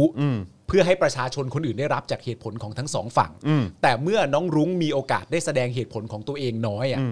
สำหรับเขาอ่ะฝั่งเขาชนะแล้ว ครับผม เท่านั้นเอง ใช่ใช่แต่ ไม่ ผม มัน เขาเขาก็น่าจะมีความรู้สึกอย่างนั้น ใช่ แต่ผมกลับมองในภาพใหญ่นะ ผมมีความรู้สึกว่าเฮ้ยจริง ๆ แล้วเนี่ย คือณเวลานั้นน่ะณเสี้ยววินาทีนั้น หรือว่าอาจจะเป็นอันหนึ่งคืนก็ได้หนึ่งคืนในการที่เขามีความรู้สึกว่ากูชนะแล้วกูชนะกูชนะกูได้คว้าชัยในวันนี้ไปอะไรอย่าง กู เงี้ย ได้คว้าชัยให้ คกับรั้งแรกเออ กูแบบโหฝั่งเผด็จการ เออ เราพ่ายแพ้มาโดยตลอด ครับ และตอนนี้อานนท์ได้คว้าชัยมาเป็นแต้มอาจจะเป็น 10 ต่อหนึ่งก็ได้ เออ ตอนนี้ เออ แต่ก็ถือว่าเป็นการคว้าชัยมาได้หนึ่งเป็นการตีไข่แตก อ่าใช่ อ่า ใช่เป็นฟิลนั้น แต่ผมมีความรู้สึกว่า หลังจากค่ำคืนนั้นน่ะ ค่ำคืนเดียวเท่านั้น คือมันกลับกลายไปว่ามันเป็นการเปิด อืม แบบโอกาส เออ ให้คนเข้าไปหาข้อมูลกันเพิ่ม ถูก มาก ต้อง ยิ่งขึ้น ถูกต้อง ใช่ไหมฮะ ถูก คน ต้อง คนก็จะแบบว่าโอเคคนที่เป็นฝั่งของของสลิมเองเนี่ย ก็อาจจะมีการแบบว่า ไปดูว่าไอ้สิ่งที่อานนท์พูดเนี่ย เออ มันมันมีรายละเอียดอย่างไรบ้าง อืม มีข้อเท็จจริงอย่างตรงไหนบ้างที่ ถูก เขาจะไปอ้างอิงได้ ใช่ ซึ่งพอไปค้นมา อืม ถ้าเทียบกับสิ่งที่เขาพูดออกมาในรายการแล้วเนี่ย เออ มันก็อ้างอิงอะไรแทบไม่ได้เลย เพราะว่า เออ เพราะว่ามันไม่ใช่ข้อเท็จจริง เออ ใช่ไหมฮะ แล้วในขณะเดียวกันก็คือมันยิ่งทำให้คนที่สงสัยแล้วก็เอ๊ะกับเรื่องเนี้ย เออ แล้วก็อาจจะยังไม่มีการแสดงออกหรือท่าทีอะไรต่างๆเนี่ย เออ เออออกแบบในพื้นที่สาธารณะหรือว่าในหรือว่าหรือว่าเขายังตัดสินใจไม่ได้อะ เออ เขาก็ไปหาข้อมูลตรงนี้เพิ่มมากขึ้น ถูก หรือว่ามันมีข้อมูลที่ถูกตีแผ่ออกมามากยิ่งขึ้น เออ ราะว่ารายการบนดิจิทัลทีวีเนี่ยได้หยิบยกเรื่องของทรัพย์สิน อืม พระมหากษัตริย์เนี่ย ถู มาก ต้อง พูดแล้ว ใช่ เพราะฉะนั้นคือตอนเนี้ยพื้นที่ในโลกออนไลน์โซเชียลมีเดียเนี่ยมีการตีแผ่ข้อมูลออกมาเยอะ ใช่ มากแล้วกลายเป็นว่าคนยิ่งหาข้อมูลข้อเท็จจริงมากยิ่งขึ้น ถูก อย่างวันก่อนที่บอกว่า เอ๊ะมีการมีความพยายามที่จะพูดถึงการว่าเออเขาเรียกว่าอะไรมีมีความพยายามว่าจะอาจจะขาย อืม มีการขู่ว่าจะขายพระแก้วมรกต อืมอืม ในสมัยรัชกาลหนึ่ง เออ ใช่ไหมฮะ อืม แล้วก็แบบว่ามีคนบอกว่าจริงเหรอวะ อืม ไม่จริงมั้ง อ่า แม่งโกหกปะเนี่ย อืม เอออันนี้เป็นข่าวเมาส์แบบว่ามันไม่ใช่เรื่องจริงอะ อืม ่ะล่าสุดน่าจะวันนี้หรือเมื่อวานนี้เนี่ยแหละฮะ มีการไปค้นข่าวจากทางนิวยอร์กไทมส์ซึ่งตีพิมพ์เมื่อปี 1935 มั้งถ้าเกิดผมจำไม่ผิด อ่า ผมต้องขออภัยถ้าถ้าตัวเลขผมพลาดนะฮะ อืม แต่ว่าปี 1935 เนี่ย มีการยืนยันจริง ๆ นะว่ามีการพูดคุยว่าจะเอาไอ้ตรงพาร์ตตรงเนี้ยซึ่งจริง ๆ แล้วมันควรจะเป็นทรัพย์สินของประชาชนและประเทศและราษฎรเนี่ย อาจจะมีการแบบพูดคุยกันว่าอาจจะขายนะฮะ หมายถึงว่าแต่อันนี้คือข้อมูลของหนังสือพิมพ์นิวยอร์กไทม์ ใช่ ซึ่งนิวยอร์กไทมส์เราก็ต้องยอมรับว่าเรื่องของเครดิตความน่าเชื่อถือเนี่ย ถูก สูง แต่ถ้าเป็นสลิมล่ะ อ๋อ ไม่เชื่ออยู่แล้ว เชื่อไม่ได้ เชื่ออยู่แล้ว เชื่อไม่ได้ แต่ว่ามันเป็นการผลักให้มันเป็นการผลักเลยแหละ มันเป็น อ่า การสะกิดมันเป็นการกระตุ้นให้คนที่เหมือนยังตัดสินใจไม่ได้ เออ หรือว่ายังแบบอืมยังไม่มีข้อมูลไหนที่มันน่าเชื่อถือมากพอ ที่จะทำให้ฉันเชื่อว่า เอ๊ะมันมีการโอนย้ายทรัพย์สินอะไรหรืออะไรก็ตามที่มันเป็นของประชาชนมาไว้ส่วนตัวหรืออะไรต่างๆเหล่านี้ อืม ผมมีความรู้สึกว่าคนก็เริ่มแบบว่าอ้าวเชื่อ เออ ไอ้สิ่งที่มันมีการหยิบยกขึ้นมาอ้าง หรืออา ว่าอ้างอิงอะไรต่างๆ เนี่ยมันเป็นข้อเท็จจริงดีหว่า เออไม่ผมมีความรู้สึกอีกอย่างหนึ่งแต่ว่าเห็นด้วยกับเห็นด้วยกับคุณจรนะก็คือว่าหลังจากที่ฟังคุณอานนท์พูดเสร็จเรียบร้อย ครับ แล้วเนี่ย ผู้รู้ท่านอื่นๆน่ะ อืม ที่รู้จริงๆอ่ะ ครับ หรือรู้จริงกว่าก็ตามอ่ะ ครับ เขาก็คงดูแล้วเขามีความคงมีความรู้สึกแบบว่าเขาอาจจะเคยเงียบมาก่อนเขาอาจจะอ่าไม่ไม่ค่อยแสดงความคิดเห็นเกี่ยวกับเรื่องนี้ เพราะว่ามันละเอียดอ่อนเหมือนที่ประเทศไทยเราชอบใช้มันมันมันมันละเอียดอ่อนอ่ะ แต่ว่าเขาคง ในฐานะของคนที่รู้เนี่ยเขามองสิ่งที่คุณอานนท์พูดแล้วเขาคงมีความรู้สึกว่า เฮ้ยเฮียอย่างนี้ไม่ได้วะ อืม ปล่อยไปอย่างนี้ไม่ได้วะ อืม แล้วคนดูเยอะซะด้วยสิ ใช่ แล้วคนที่เสพข้อมูลไปเขาจะได้ข้อมูลเหล่านี้ไปเหรออ ม เขาก็มีความรู้สึกว่าในแง่ของความรู้ของเขาเอง แล้ววิชาชีพที่เขาประกอบอยู่ไม่ว่าจะเป็นคุณครู อืมนักวิชาการ นักวิชาการหรืออะไรต่างๆเขามีความรู้สึกว่าไอ้เฮียไอ้ลักษณะการพูดเรื่องต่างๆนานาเหล่านี้ ปล่อยออกไปในสังคมโดยไม่โดยไม่แก้ไขไม่ได้ น จ ก่อ ริง ให้ ๆว่ะ เกิดความเข้าใจผิดนะ ใช่ เพราะฉะนั้นเนี่ยเราจึงมีบทความตอนนี้ออกมาที่เกี่ยวกับเรื่องนี้โดยตรง เต็มไปหมด เต็มเยอะแยะมากมายไปหมด อย่างที่เราไม่เคยเห็นเยอะขนาดนี้มาก่อน ใช่ เพราะฉะนั้น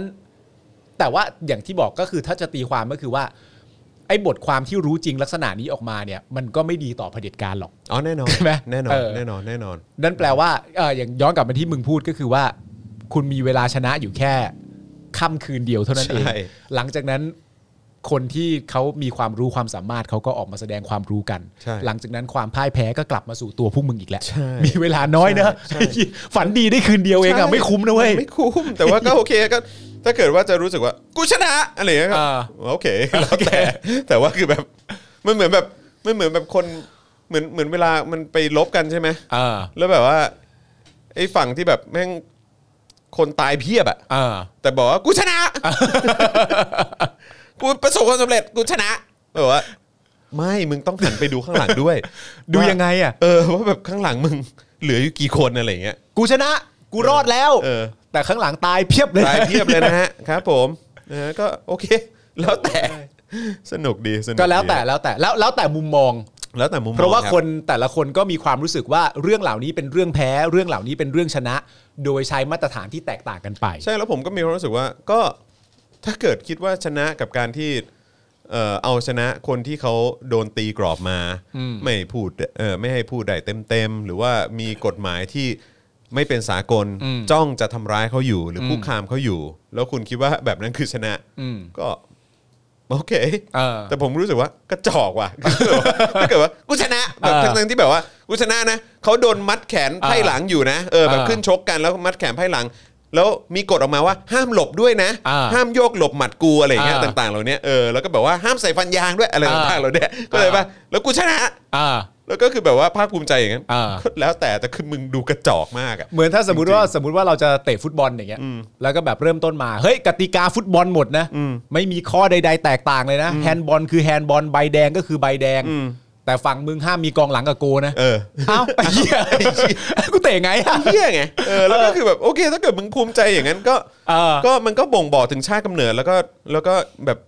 การเลี้ยงดูมึงมา เออแต่ว่าถ้า ว่าว่าว่าคือชาติกำเนิดมึงหรือการเลี้ยงดูมึงมาเนี่ย แปลกนะ คือโอเคกับการที่ชนะแบบขี้โกง เออ ชนะแบบว่าเออเอาเปรียบคนอื่น อ่า อโอเคก็มึงภูมิใจกับประประวัติศาสตร์ วัฒนธรรมชาติบ้านเมืองอะไรของมึงที่เป็นอย่างเงี้ยเหรอ เออ ก็โอเคก็มันก็บ่งบอกถึงสันดานของมึงดีเหมือนกันนะ เออ ก็แบบว่ากูก็ดีใจที่กูไม่ได้ อ่ากู กูไม่ได้กูไม่ได้เป็นคนอย่างมึงอ่ะ กูดีใจที่กูไม่ได้เชียร์ฝั่งมึงด้วย ใช่ เหี้ย ใช่ ถ้ากูเชียร์ฝั่งมึงกูก็ท้อนะ ใช่ใช่แล้วก็คือแบบระยะยาวฮะคือท้ายสุดแล้ว คือคุณจะมาดีเบตบอกว่าเอ่อหรือคุณจะยกข้ออ้างว่าน้องรุ้งแพ้หรืออะไรก็ตามอ่ะก็แล้วแต่คุณน่ะแต่คือข้อเท็จจริงแม่งถูกถูกตีแผ่ออกไปแล้วอ่ะ อ่า แล้วก็พอความสิ่งที่ถูกปกปิดเป็นความคลุมเครือ ความ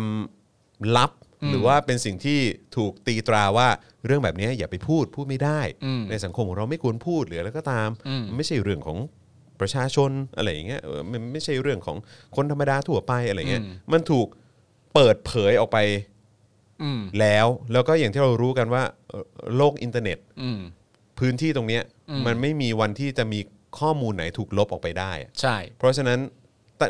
ณบัดนี้เป็นต้นไปอ่ะความจริงมันออกไปสู่สาธารณะแล้ว อืม แล้วก็มันมีแต่คนที่จะเสพความจริงมากขึ้นเรื่อยๆ แล้วก็จะได้ข้อมูลที่มันเป็นข้อเท็จจริงมากขึ้นเรื่อยๆ แล้วส่งผลกับการตัดสินใจ แล้วส่งผลกับการสนับสนุนของเขามากขึ้นเรื่อย อืม ๆ เพราะฉะนั้นคือถ้าคุณจะชนะแล้วภาคภูมิใจกับการที่ที่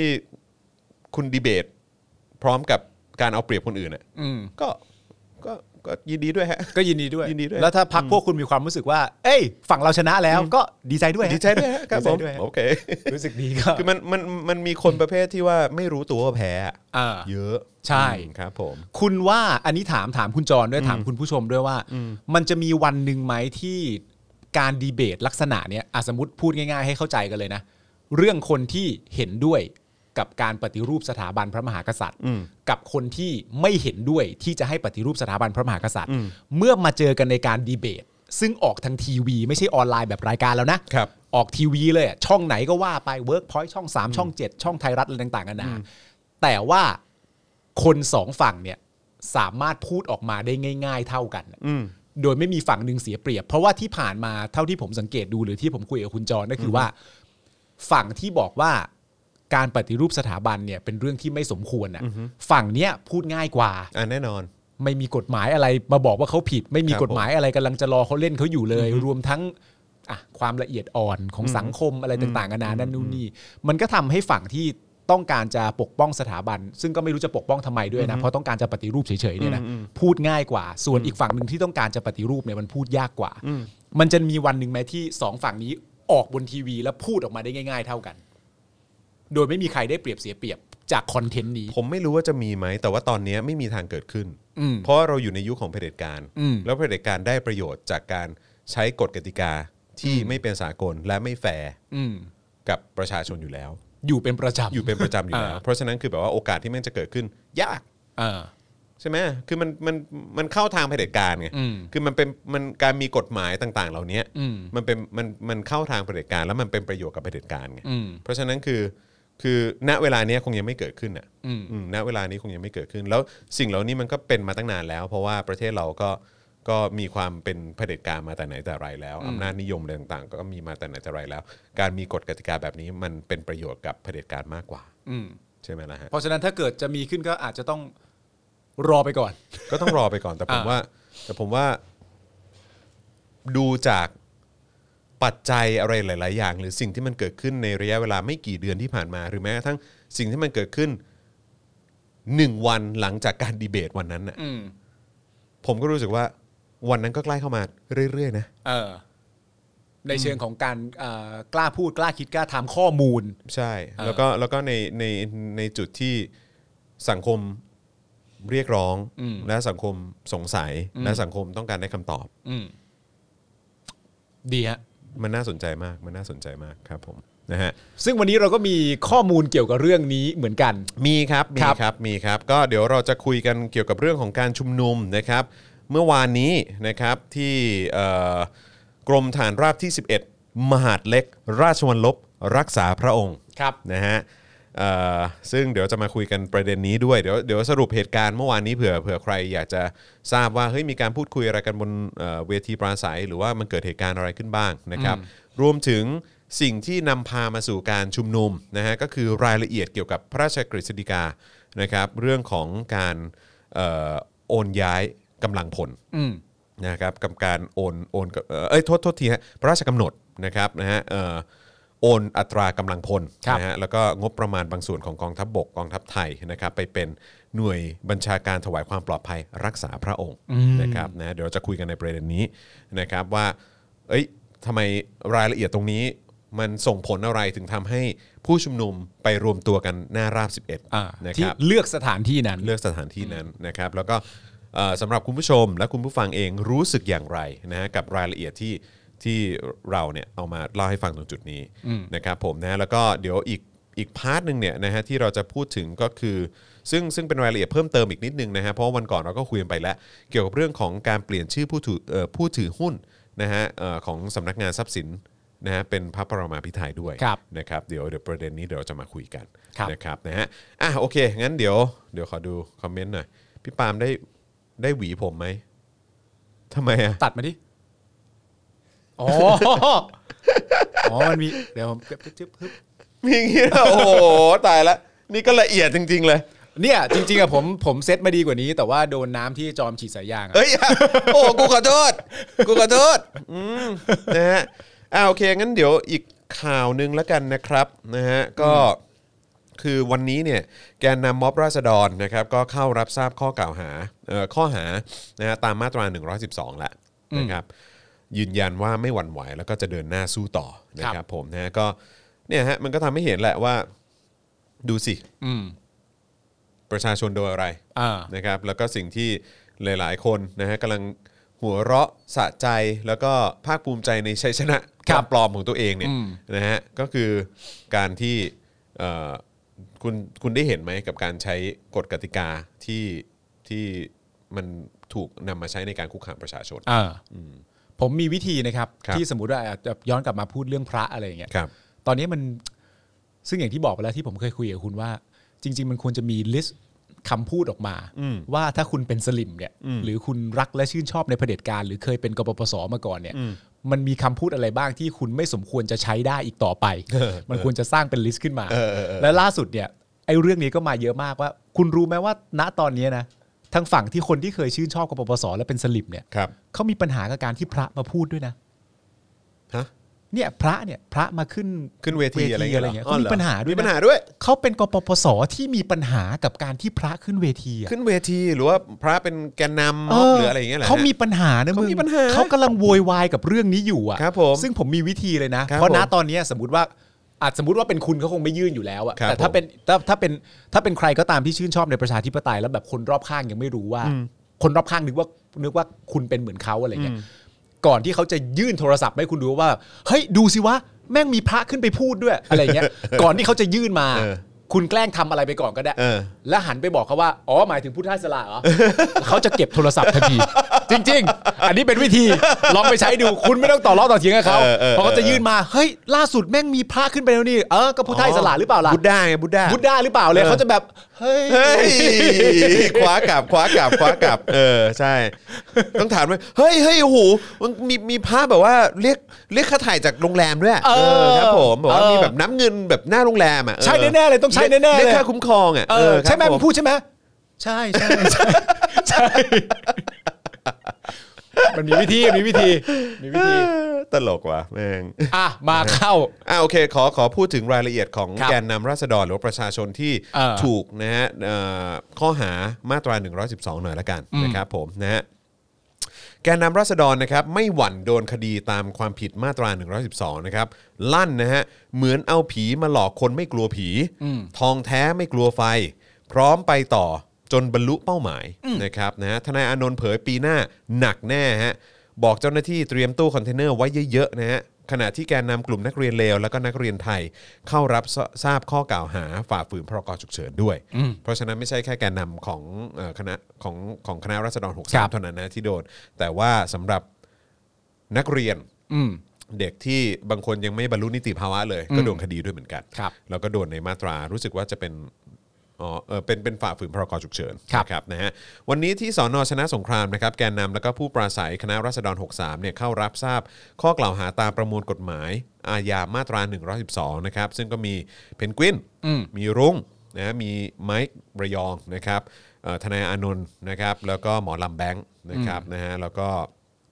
เอ่อซึ่งก็ไม่ได้ไปคนเดียวแหละนะครับก็มีทีมทนายจากศูนย์ทนายความเพื่อสิทธิมนุษยชนเนี่ยไปให้ความช่วยเหลือทางด้านกฎหมายด้วย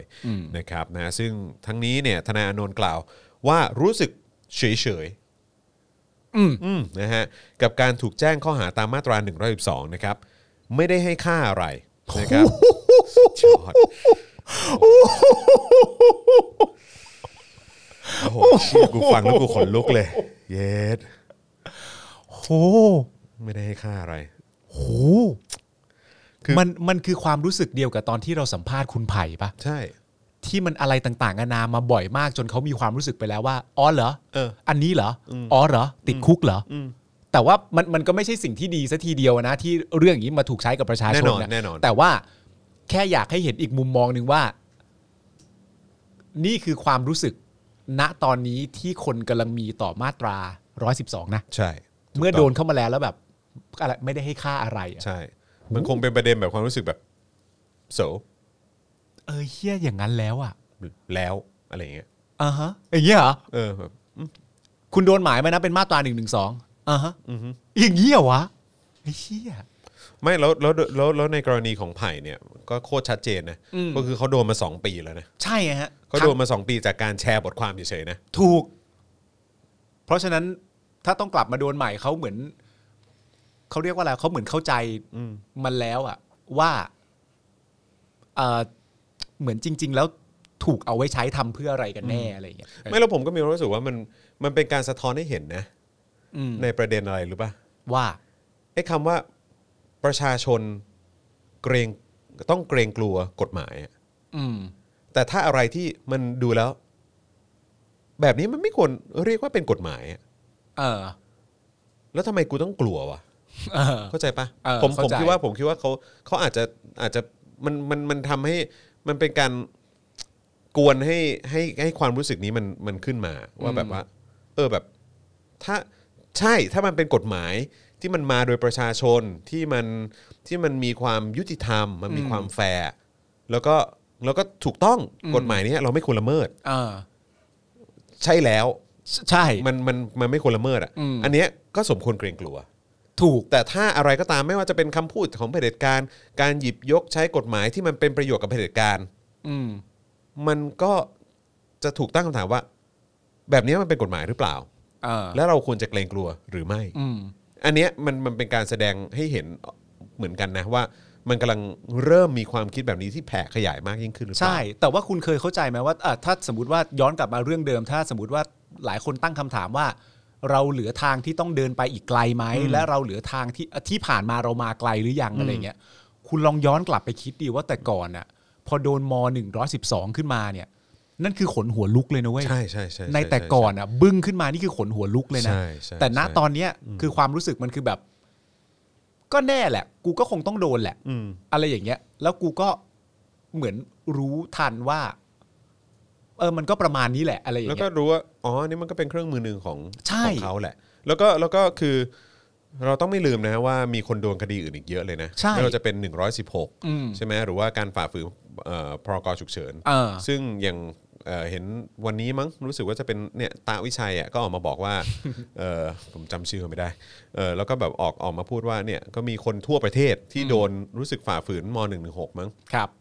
หรือว่าฝ่าฝืนพรกฉุกเฉินเนี่ยแหละ อืม ร้อยหกสิบคนร้อยหกสิบคดีอะไรประมาณเนี้ย อืม เออ แต่คือแบบแต่ลองคิดดูสิฮะว่า ในระยะเวลาหลายเดือนที่ผ่านมาที่คนออกมา เริ่มจากหลักร้อย หลักพันใช่ไหมฮะ จากการที่มีการข่มขู่ว่าจะใช้พรกฉุกเฉิน ใช้ม .116 ใช้ไปไปจนถึงเมื่อไม่กี่เมื่อสัปดาห์สองสัปดาห์ที่ผ่านมาที่มีการบอกว่าจะใช้ม .12 เนี่ย อืม แต่คนเนี่ยเพิ่มจากหลักร้อย หลักสิบก่อนก็ได้ อืม หลักสิบหลักร้อย หลักพัน เออ มาเป็นหลักหมื่น หลายหมื่น อืม จนเป็นหลักแสนนะฮะ อืม ของคนที่ออกมาบนท้องถนนเนี่ย เออ มันค่อนข้างชัดเจนแล้วนะว่า ว่าคนเริ่มแยกแยะออกแล้ว ว่า อันไหนมันเป็นกฎหมาย เออ อันไหนมันเป็นมันเป็นมันเป็น หรือหรือมีไว้ใช้เพื่ออะไร มันเป็นกฎขงทางการอะไรอย่าง เอ เงี้อยไม่แต่แต่ผมเข้าใจนะ ผมมีความรู้สึกว่าเหมือนอารมณ์แบบสำหรับหลาย ๆ คนณตอนนี้นะ พอแบบเบิกเนตรแล้วอะ่ะคือไอตัวมาตรา112 เนี่ยสำหรับผมมันเหมือนคำคำว่าบูลลี่ กับคำว่าแฮชแท็กเซฟซัมติงอะไรก็ว่าไปอะคือมันใช้กันจนเกินความหมายไปไกลมากแล้วอะ ใช่ บูลลี่บูลลี่บูลลี่บูลลี่บูลลี่อะไรอย่างเงี้ย ใช่ บูลลี่จริงหรือเปล่าก็ไม่รู้ แล้วบางทีแฮชแท็กเซฟบางอย่างก็แบบ เอ๊ะอันนี้ต้องต้องเซฟไหม อืมอืม หรืออะไรอย่างเงี้ย คือณตอนหนึ่งคุณจำได้ไหมที่มีที่น่าจะเป็นคุณที่เคยโพสต์เองอะว่า ที่มีเหมือนเหมือนเออนักแสดงหรือนักร้องสักคนหนึ่งที่เหมือนเล่นมุกเรื่องประยุทธ์อะ อืม แล้วก็เหมือนมีแฮชแท็กมาว่าให้เซฟคนคนนี้อะ อ๋อเซฟป๊อปป๊อปปองกูล เออ แล้วคุณก็มีความรู้สึกว่าทำไมด่าประยุทธ์ต้องถูกเซฟอะ อืม ทำไมเราต้องเซฟคนที่ด่าประยุทธ์ด้วยอะด่าประยุทธ์ก็แปลว่าด่าประยุทธ์สิวะทำไมจะต้องมาเซฟกันด้วยอะไรอย่างเงี้ย คือมันเหมือนมันเอามาใช้กันง่ายไปจนคนมีความรู้สึก มันมันเอามาใช้กันง่ายไปจนไอตัวนี้จริง ๆ มันมันอ่อนกำลังในความรู้สึกล ใช่ งอะเออ ใช่ใช่คือมันเป็นเรื่องปกติที่ควรจะถูก ควรจะหยิบยกขึ้นมาวิพากษ์วิจารณ์ได้ แต่ทำไมต้องกลายเป็นว่าต้องเซฟวะคือแม่งเหมือนกลายเป็นเรื่องแบบคอขาดบาดตาย แบบ ล้วก็ ที่ต้องเซฟเขาแล้วเขาจะ อง ตา ซ ย ฟ แล้วนะมึง เขาจะโดนแล้วเขาจะโดน เอออุ้ อุ้มขมอน เออ นะฮะอ่ะโอเคนะครับก็เดี๋ยวขอกลับมาที่รายละเอียดนิดนึงนะครับก็ธนาโนนท์ก็บอกว่ารู้สึกเฉยๆ กับการถูกแจ้งข้อหาตามมาตรา 112 ไม่ได้ให้ค่าอะไร ซึ่งพยานหลักฐานปรากฏต่อสาธารณะแล้วว่าพูดหรือเสนอเนี่ยตามข้อเท็จจริงนะ อ่าน นะครับแล้วก็พร้อมจะสู้ตามกระบวนการ ซึ่งจะมีการออกหมายสารเรียกผู้เกี่ยวข้องมาให้การด้วย โดยยืนยันว่าทุกคำพูดชัดเจนในตัวของมันเอง ว่ามุ่งหมายอะไร และถึงวันนี้เออและถึงวันที่จะต้องออกมาพูดอย่างตรงไปตรงมาว่าปัญหาตอนนี้เป็นอย่างไร พร้อมย้ำว่าเราก็สู้ต่อไปเพื่อให้ราษฎรทุกคนเป็นประจักษ์พยาน พวกคุณเอาผีมาหลอกคนที่ไม่กลัวผี แล้วพากันดีอกดีใจว่าเรากลัว คือเราไม่ได้กลัว พร้อมเปิดเผยว่าปีหน้าหนักแน่ ตู้คอนเทนเนอร์ต่างๆ ไปหามาเพิ่มได้เลย ยืนยันว่ามันสนุกกับการต่อสู้กับคนที่มีสติปัญญาไม่ค่อยดี มันสนุกนะครับทนายอานนท์กล่าวนะครับผม ส่วนเพนกวินก็ยกสำนวนสุภาษิตไทยโบราณนะครับที่ว่าทองแท้ย่อมไม่กลัวไฟ น่า ไม้พานุพงศ์กล่าวว่าการใช้มาตรา 112 ไม่ทำให้กลุ่มตนชะลอ หรือหยุดการเคลื่อนไหว เพราะมาตรา 112 ไม่ใช่อุปสรรคที่ยิ่งใหญ่อะไรนัก และยังเป็นกฎหมายที่ควรถูกยกเลิก โดยกล่าวด้วยว่า แม้แต่พระพุทธเจ้าก็ไม่มีกฎหมายห้ามหมิ่นประมาท แต่ศาสนาพุทธก็อยู่ในสังคมไทยมาได้จนถึงปัจจุบัน ขณะที่รุ้งปนัสยานะครับกล่าวว่ามาตรา 112 เป็นกฎหมายที่ไม่ชอบทำอยู่แล้ว จึงอยากให้ทุกคนเป็นพยานว่า วันนี้มาตรา 112 ได้กลับมาใช้กับนักกิจกรรมทางการเมืองอีกครั้งแล้ว และอยากให้ติดตามต่อไปว่าการใช้คดี 112 จะมีผลอะไรบ้าง แต่จะไม่มีผลต่อการเคลื่อนไหวของขบวนการเยาวชน นักเรียนนิสิตนักศึกษาและประชาชน ซึ่งจะต้องเคลื่อนไหวต่อไปเพื่อบรรลุเป้าหมายให้ได้ครับ ส่วนหมอลำแบงค์นะครับที่เดินทางมาจากจังหวัดขอนแก่นเพื่อรับทราบข้อกล่าวหาระบุว่า ตนเป็นศิลปิน บูชาสิทธิเสรีภาพอยู่แล้ว และยืนยันว่าไม่เคยพูดหรือดำเนินการอะไรที่เลวร้ายต่อผู้มีอำนาจจนเข้าข่ายกฎหมาย อาญามาตรา 112 แม้ว่าตนเคยต้องคดีและถูกคุมขังจากข้อหานี้มาแล้ว แต่ครั้งนี้ยืนยันความบริสุทธิ์ และจะต่อสู้ให้ถึงสามศาลหรือถึงชั้นฎีกา พร้อมย้ำว่าเป็นหมอลำ และไม่เคยทำให้ใครเดือดร้อน อืม ถูกต้องครับ ครับผม ครับผม ใช่ครับ ใช่ครับ ก็ถูกต้องแล้วนะครับ ก็ดีฮะ เดี๋ยวก็มาดูกันนะครับ ครับ ว่า ผม ท้ายที่สุดจะเป็นอย่างไรนะครับนะฮะแต่ว่าผมนี่สะดุ้งจริง ๆ ว่ะ เรื่องคำพูด สะงจริงๆ ใช่ไหม ใช่คำพูดของของเอ่อคำพูด ทนายอานนท์ ทนายอานนท์อ่ะ ไม่ผมก็เข้าใจนะ เพราะว่าแต่แต่จริง ๆ แล้ว เราก็สามารถเดาได้นะว่าเขาก็คงรู้สึกแบบนี้อะในฐานะแบบอ่ะไม่เราไม่ใช้ว่าแกนนำแล้วกันคู่ผู้ที่ขึ้นปราศัยบ่อยๆอะไรอย่างเงี้ยเขาก็คงมีความรู้สึกอย่างนี้อีกแล้ว แต่พอเหมือนแบบได้ยินพูดออกมาจริง ๆ อ่ะมันก็อิมแพกนะครับ ใช่ใช่ใช่ใช่ เออ นะครับ อ่ะ โอเค นะครับ งั้นคราวนี้เรามาลงรายละเอียดกันหน่อยไหม ครับ นะครับ กับ 3 เรื่องที่มีความเชื่อมโยงกันนะครับ ก็คือเหตุการณ์เมื่อวานนี้กับการชุมนุมนะครับ หน้าราบ 11 ครับ นะครับ แล้วก็ประเด็นเรื่องของเออพรกนะครับ ที่มีการโอนกำลังของทหารเนี่ยไปอยู่ในส่วนของเออผู้ที่ดูแลความปลอดภัยส่วนพระองค์ ครับ นะครับ แล้วก็อีกพาร์ทหนึ่งก็คือพาร์ทที่เกี่ยวข้องกับทรัพย์สินส่วนพระมหากษัตริย์ด้วย ครับ นะครับผมนะอ่ะงั้นเราเริ่มกันทีละประเด็นก่อนละกัน ครับผม ย้อนเหตุการณ์เมื่อวานนี้นะครับ เมื่อวานนี้เนี่ยนะครับ กลุ่มคณะราษฎร 63 นะครับ มีการนัดชุมนุมกันที่หน้ากรมทหารราบที่ 11 มหาดเล็กราชวัลลบรักษาพระองค์ เขตบางเขนนะครับ ซึ่งจากเดิมเนี่ยนะฮะ นัดหมายรวมตัวกันที่หน้ากรมฐานราบที่หนึ่งมหาดเล็ก ราชวัลลบรักษาพระองค์ถ ใช่ นนวิภาวดีรังสิต ใช่ เพราะว่าตอนที่ยุติการชุมนุมอะเขาบอกว่าอย่างนั้น ครับผม ใช่ใช่ใช่นะฮะแต่เนื่องจากช่วงเช้าของเมื่อวานนี้เนี่ยนะฮะบริเวณหน้ากรมฐานราบที่1เนี่ยนะฮะมีการวางลวดหน้ำเออนะฮะวางตู้คอนเทนเนอร์ ครับ ปิดถนนนะฮะหน้าช่องทางด้านในเป็นระยะเวลาเออระยะทาง 1 กิโลเมตร อืม เป็นผลให้คณะราษฎร 63 แจ้งย้ายสถานที่การชุมนุม ครับ หรือที่เรียกว่าการแกง นั่นเองนะครับ ลักษณะการย้ายที่ชุมนุมให้เป็นรู้ศัพท์โดยทั่วกันว่าเรียกว่าแก แก ง ง นั่นเอง ครับผมนะฮะเป็นการแกงครับการย้ายสถานที่ก็คือการแกง แกง นี่แหละ นั่นแหละ นะฮะก็แกงเผด็จการกันไปนะค ค รั รั บบ ผม พี่ข้าเผด็จการก็วิ่งวุ่นกันเลย เออ ทีเดียวนะครับโดยกลุ่มแนวร่วมธรรมศาสตร์เนี่ยให้เหตุผลเรื่องของการย้ายสถานที่ไปที่ราบ 11นะฮะว่า เพราะหน่วยดังกล่าวคือหน่วยหลักที่ก่อการปราบปรามประชาชนในปี 53 อืม และยังเป็นกำลังหลักในการรัฐประหารในช่วงเวลาอดีตที่ผ่านมาด้วย อืม นะครับอ๋อนี่ก็คืออื้อหือนะฮะทั้งนี้นะฮะในอดีตกรมฐานราบที่ 11เนี่ยเคยเป็นสถานที่ตั้งของที่เราน่าจะคุ้นชื่อกันก็คือสอช ครับ นะครับศูนย์อำนวยการแก้ไขสถานการณ์ฉุกเฉิน อุ้ย รวมถึงเป็นที่พักและบัญชาการของนายอภิสิทธิ์เวชชาชีวะ อุ้ย นายกรัฐมนตรีนะครับและสุเทพเทือกสุบรรณรองนายกรัฐมนตรี ในเหตุการณ์การชุมนุมของกลุ่มคนเสื้อแดงเมื่อปี 53 ด้วยนะฮะคนนี้ไงคนที่เขาบอกว่า เราเป็นคนแรกนะ เราเป็นพักแรกะ เราเป็นพรรคแรก ที่ นะครับผม ทำแบบนั้นทำแบบ ครั นี้ บผม นะครับผม นะฮะครับ เราเป็นพักแรกนะครับที่ทรยศเสียงประชาชนนะครับผม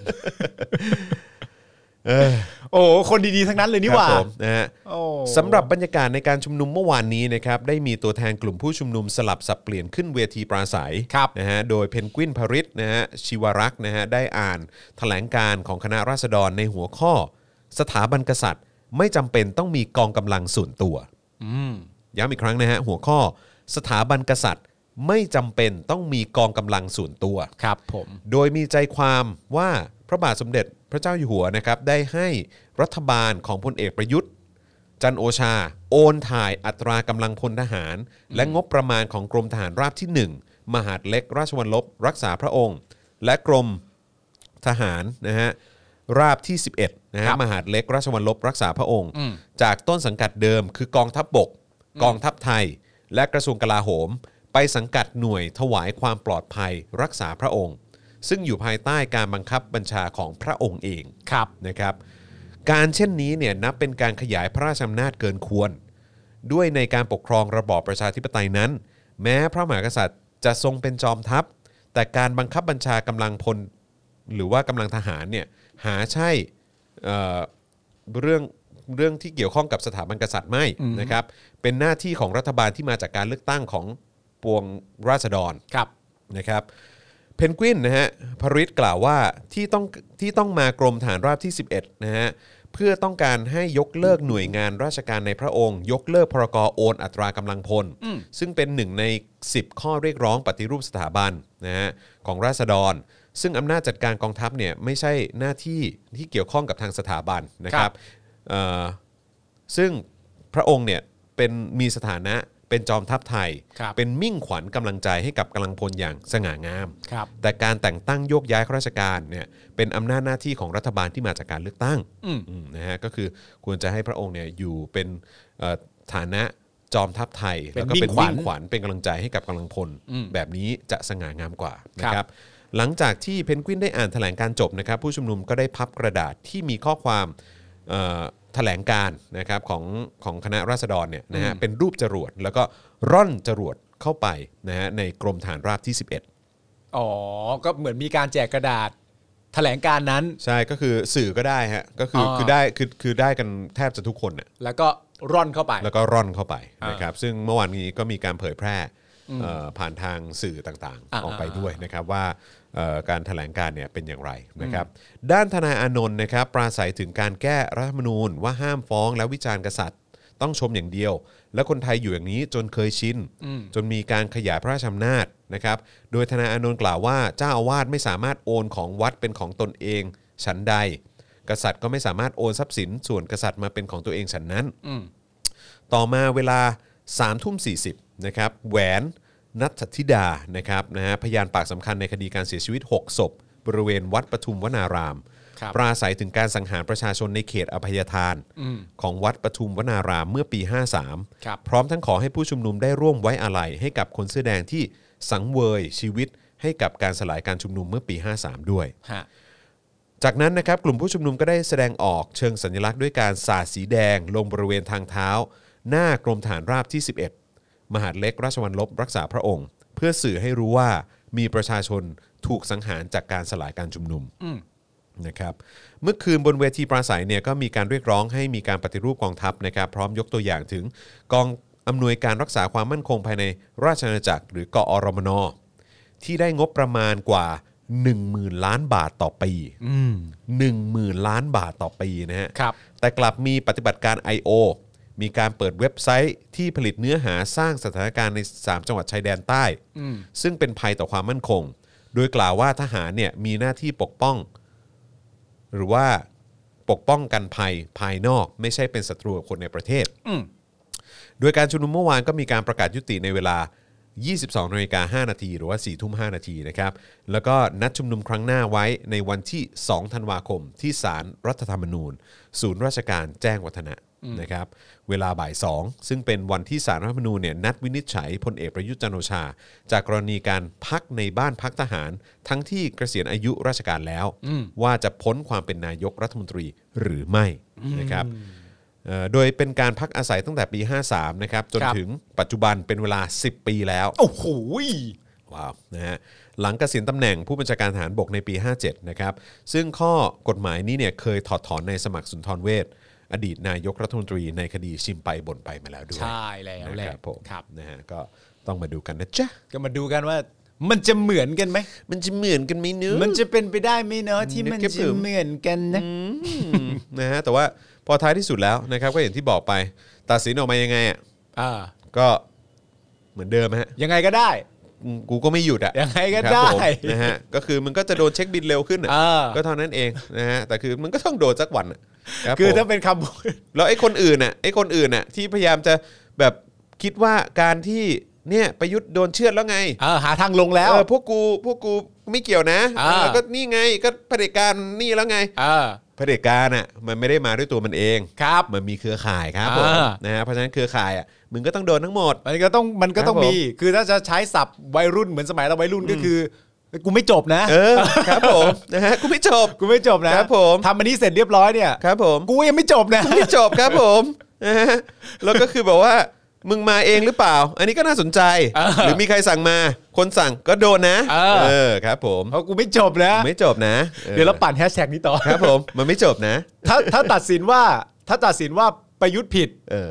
กูไม่จบนะ เออครับผม อะไร กู กู ก็ ก็ ไม่ ไม่ จ จบบกูไม่จบ เออครับผม แล้วอาจจะมีฝั่งนู้นไหมแบบว่า จะตามจองล้างจองผลานกันไปถึงไหน ไอ้เหี้ยดราม่าเลยสัตว์ดราม่าเลย ก็นี่ไง ไหนบอกไงว่าเขาไม่เคยเขาไม่เคยผิดทำยังไงเขาก็เป็นเผด็จการไงเขาไม่เคยผิดอยู่แล้วก็นี่ไงก็ผิดแล้วไงกูไม่จบนะ ไม่จบครับผมนะฮะ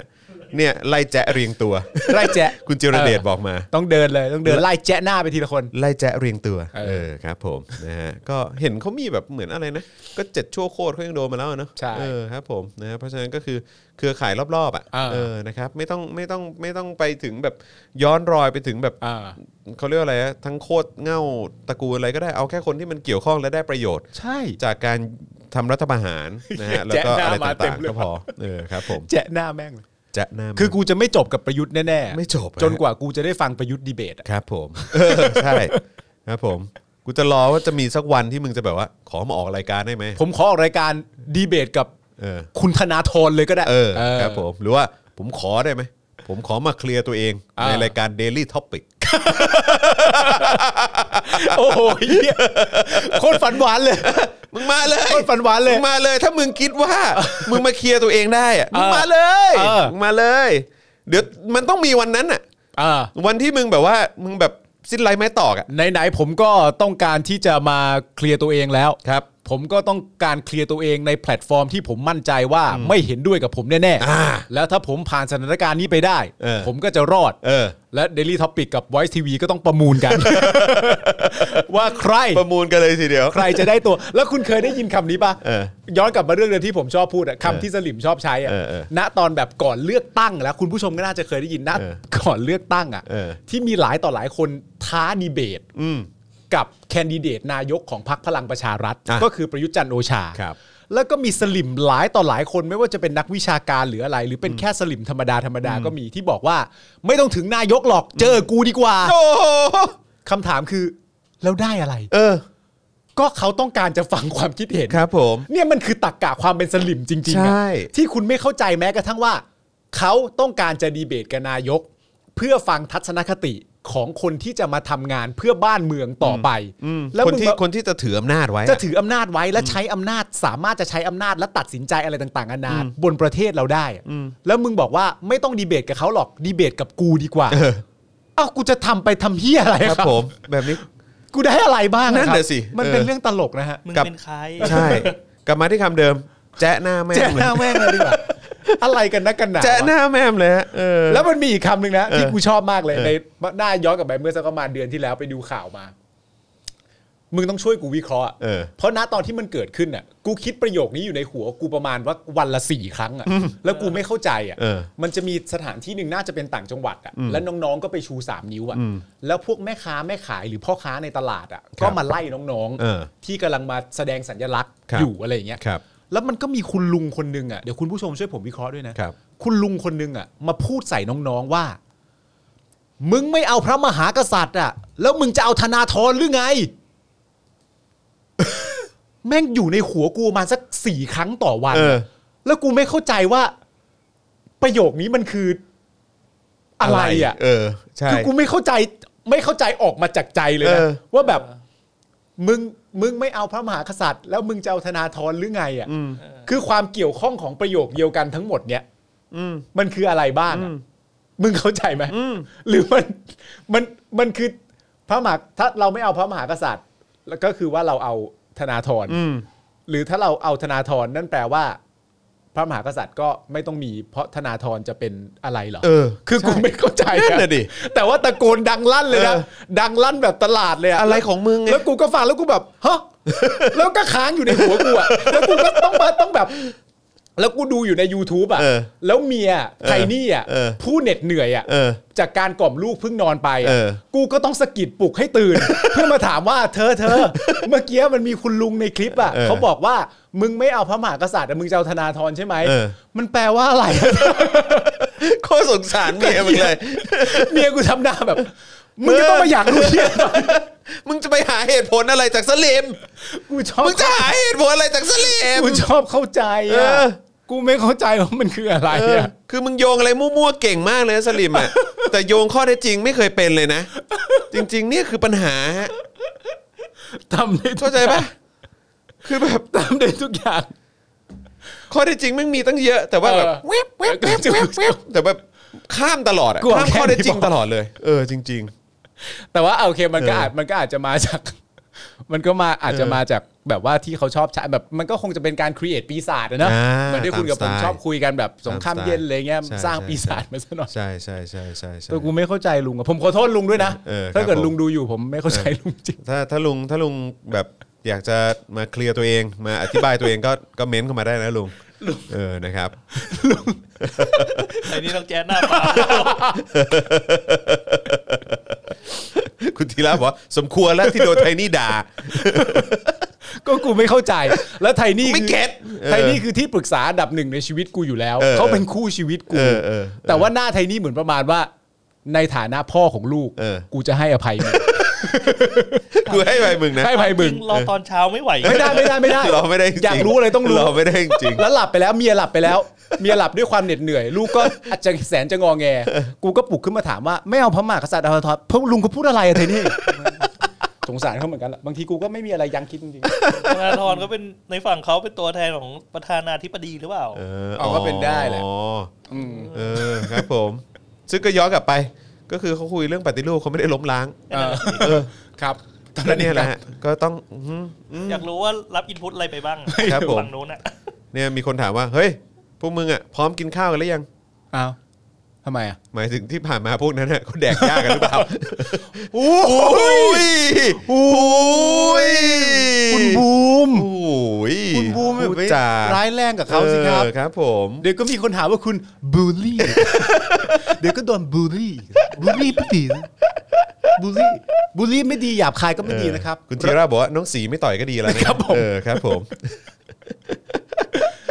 อ๋อโอเค เดี๋ยวเราย้อนกลับมาเรื่องเดิม โอเค ตอนนี้เราเข้าใจราบ 11 แล้ว เออ ว่า เออ เหตุและผลเป็นลักษณะแบบนี้นะครับผม เออนะครับผ โอเค มนะ เข้า ฮะ ใจแล้ว อ่ะโอเค คราวนี้มาที่ไอ้ประเด็นเรื่องของพรกโอนกำลังพลหน่อยไหมฮะ โอเคได้ นะครับ ผมซึ่งอันนี้ก็เป็นสิ่งที่มีการหยิบยกขึ้นมาพูดบนเวทีปราศัยนะครับ ครับ เมื่อวานนี้ไม่ว่าจะเป็นของฝั่ง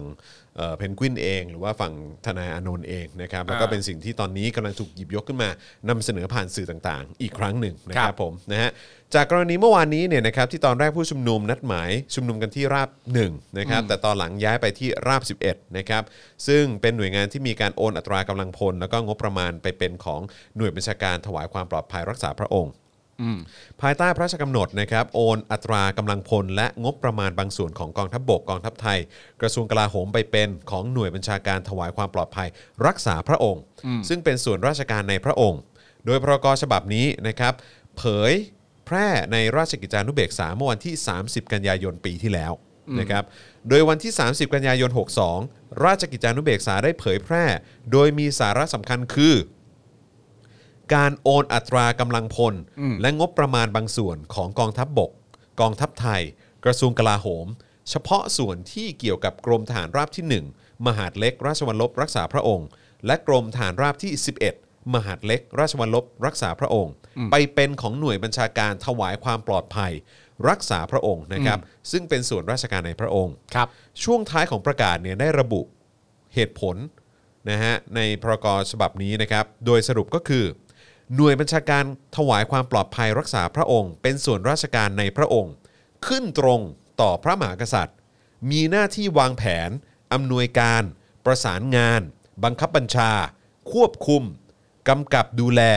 และปฏิบัติงานในการถวายอารักขา และถวายพระเกียรติ ครับ และการรักษาความปลอดภัยดังกล่าวจำเป็นต้องมีความพร้อมในทุกด้าน ต้องพร้อมทุกด้านเลย ค นะ รับผม ครับผม จึงสมควรโอนอัตรากำลังพลและงบประมาณไปครับ เพื่อสนับสนุนภารกิจของส่วนราชการในพระองค์ ครับ รวมทั้งให้การปฏิบัติภารกิจทั้งปวง ตามพระราชอัธยาศัย และตามพระราชประเอ่อประเพณี เป็นไปด้วยความเรียบร้อย รวดเร็ว ทันต่อสถานการณ์ และเกิดความปลอดภัยสูงสุด ครับ จึงเป็นกรณีฉุกเฉินที่มีความจำเป็นรีบด่วน อันมิอาจหลีกเลี่ยงได้ ในอันที่จะรักษาความปลอดภัยของประเทศ ฮะ รีบด่วน โอเค ในการที่จะรักษาความปลอดภัยของประเทศเหรอ โอเค ของประเทศเหรอ เอ่ออันนี้คือที่สรุปมานะครับ ครับ โดยที่ประชุมสภามีมติเสียงข้างมากเห็นชอบ 376 ครับ ไม่เห็นชอบหกเอ่อ70 เสียงนะครับ ครับ ในการอนุมัติพรกฉบับนี้ ครับ นะครับ ซึ่งถ้าเกิดจำไม่ผิดก็น่าจะเป็นทางก้าวไกลเกือบทั้งหมด ใช่ครับ นะครับนะฮะมีรายงานข้อมูลนะครับว่าในร่างพรบงบประมาณ 63 ส่วนราชการในพระองค์ ตั้งงบประมาณไว้ที่ 7,685 ล้านบาทนะครับจากเดิมที่เคยได้ 6,800 ล้านบาท ในปี 62เนี่ยนะครับเพิ่มขึ้น 885.3 ล้านบาท หรือ 13%นะครับทั้งนี้งบประมาณปี 64 ส่วนราชการในพระองค์นะครับได้รับงบประมาณ 8,980 ล้านบาท เพิ่มขึ้นจากปี 63นะครับนะฮะเป็น 16.86% ครับ นะครับเพราะฉะนั้นก็ดูเหมือนจะเพิ่มขึ้นเพิ่มขึ้นเรื่อยๆนะครับข้อมูลเพิ่มเติมนะครับมีรายงานว่าเมื่อเดือนเมษา60นะครับหรือประมาณ 6 เดือนหลังจากที่เอ่อรัชกาลที่ 10 ขึ้นครองราชย์นะครับได้มีการออกพระราชบัญญัติระเบียบบริหารราชการในพระองค์ พศ 2560 โอนหน่วยงานราชการ 5 แห่ง มาเป็นส่วนราชการในพระองค์ โดยการจัดระเบียบส่วนงานต่างๆนะครับกำหนดไว้ให้เป็นไปตามพระราชอัธยาศัยนะครับ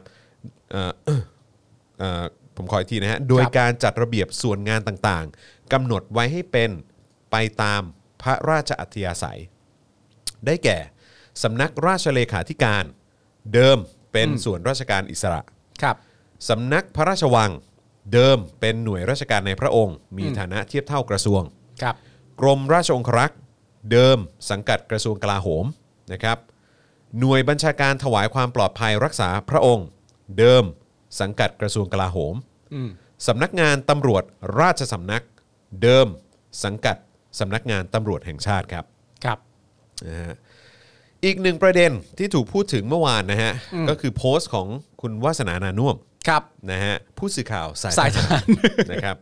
ได้โพสต์ข้อความใน Facebook โดยสรุปใจความได้ว่า ราบหนึ่งและราบ 11 เป็นเขตพระราชฐานในพระองค์แล้วนะฮะ เหรอ ทำให้เกิดคำถามว่า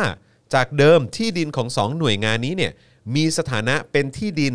สาธารณสมบัติของแผ่นดินสำหรับพลเมืองใช้ร่วมกัน และที่ราชพัสเอ่อและที่ราชพัสดุที่เป็นสาธารณสมบัติของแผ่นดิน ที่ใช้เพื่อประโยชน์ของแผ่นดิน โดยเฉพาะได้กลายมาเป็นเขตพระราชฐานตั้งแต่เมื่อไหร่ นั่นน่ะสิครับ แต่ว่านี่ก็เป็นข้อมูลจากทางคุณวาสนานานุ่มนะฮะ ครับ นักข่าว สา สายย ท ท หา หาร รครับผมนะฮะ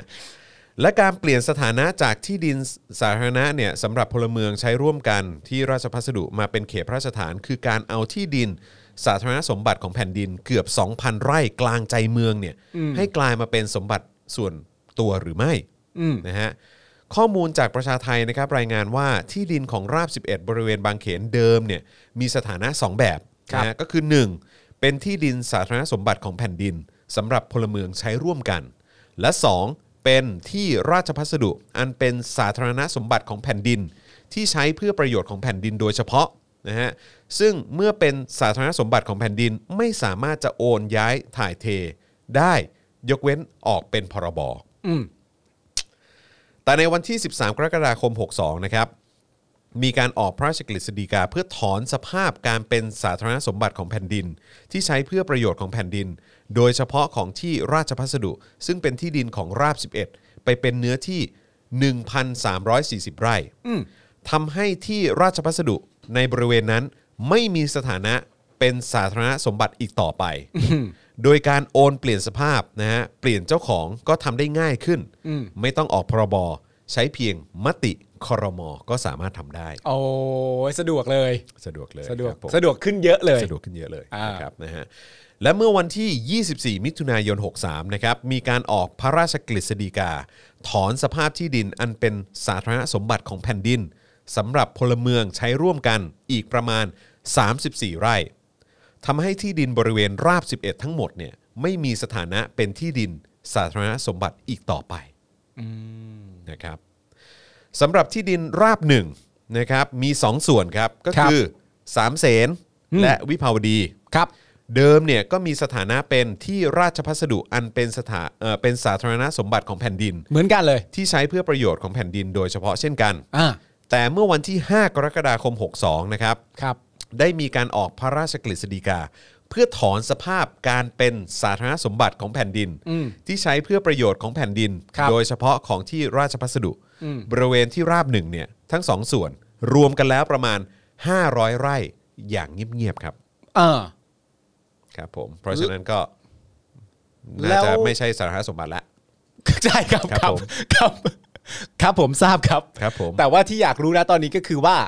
เอ่อมีใครหรือว่าผู้รู้เนี่ยครับ ได้ออกมาให้ความรู้บ้างหรือยังครับว่า หรือแม้กระทั่งทางฝั่งของภาครัฐเองออกมาให้ความรู้บ้างหรือยังว่าการเปลี่ยนแปลงทั้งหมดเนี่ย อืม เกิดขึ้นด้วยเหตุผลอันใดบ้างเล่าบ้าง มีใครได้ออกมาแจ้งให้พวกเราทราบหรือยังครับ เห็นเขาบอกว่าก็มีเรื่องของการโอนอะไรต่างๆ เหล่านี้เนี่ยที่ทำอย่างนี้เนี่ยก็เพื่อความสะดวกที่เอ่อพระองค์ท่านจะได้พระราชทาน ครับ ให้กับแบบหน่วยงานหรือว่าเพื่อเป็นประโยชน์ของประชาชนได้ง่ายมากขึ้นอะไรอย่าง เหร เงี้ อย ครับคุณจรครับ ครับผม ครับขอบ ผ คุ ม ณคุณจรที่อธิบายให้ผมฟังนะ เห็น ครับ เห็นเห็นอันนี้เท่าเท่าที่เห็นมีการพูดคุยกันนะครับ เขาอธิบายลักษณะนี้เหรอครับ ประมาณนี้ครับผม ในเหตุผลจากย้ายอันนี้ไปเป็นอันนี้แล้วเห็นมีบอกอย่างลับๆด้วย แต่แต่ว่าอันนี้อันนี้เหมือนว่า ค เห รั มื บ อนว่าเหมือนว่าอันนี้อันนี้เป็นเพียงแค่ส่วนหนึ่ง แต่สิ่งที่เขาอธิบายภาพรวมที่บอกว่าเพื่อที่จะได้สามารถแจกจ่ายให้กับประชาชนหรือหน่วยงานอะไรต่างๆ ได้ง่ายๆเนี่ย ครับ อันี้คือหมายถึงว่าทรัพย์สินทั้งหมดที่โอนไปเป็นของพระองค์ท่าน ครับ คือก็เพื่อเหตุนั้น อืม เพื่อที่เมื่อถึงเวลาที่ท่านอยากจะแบบ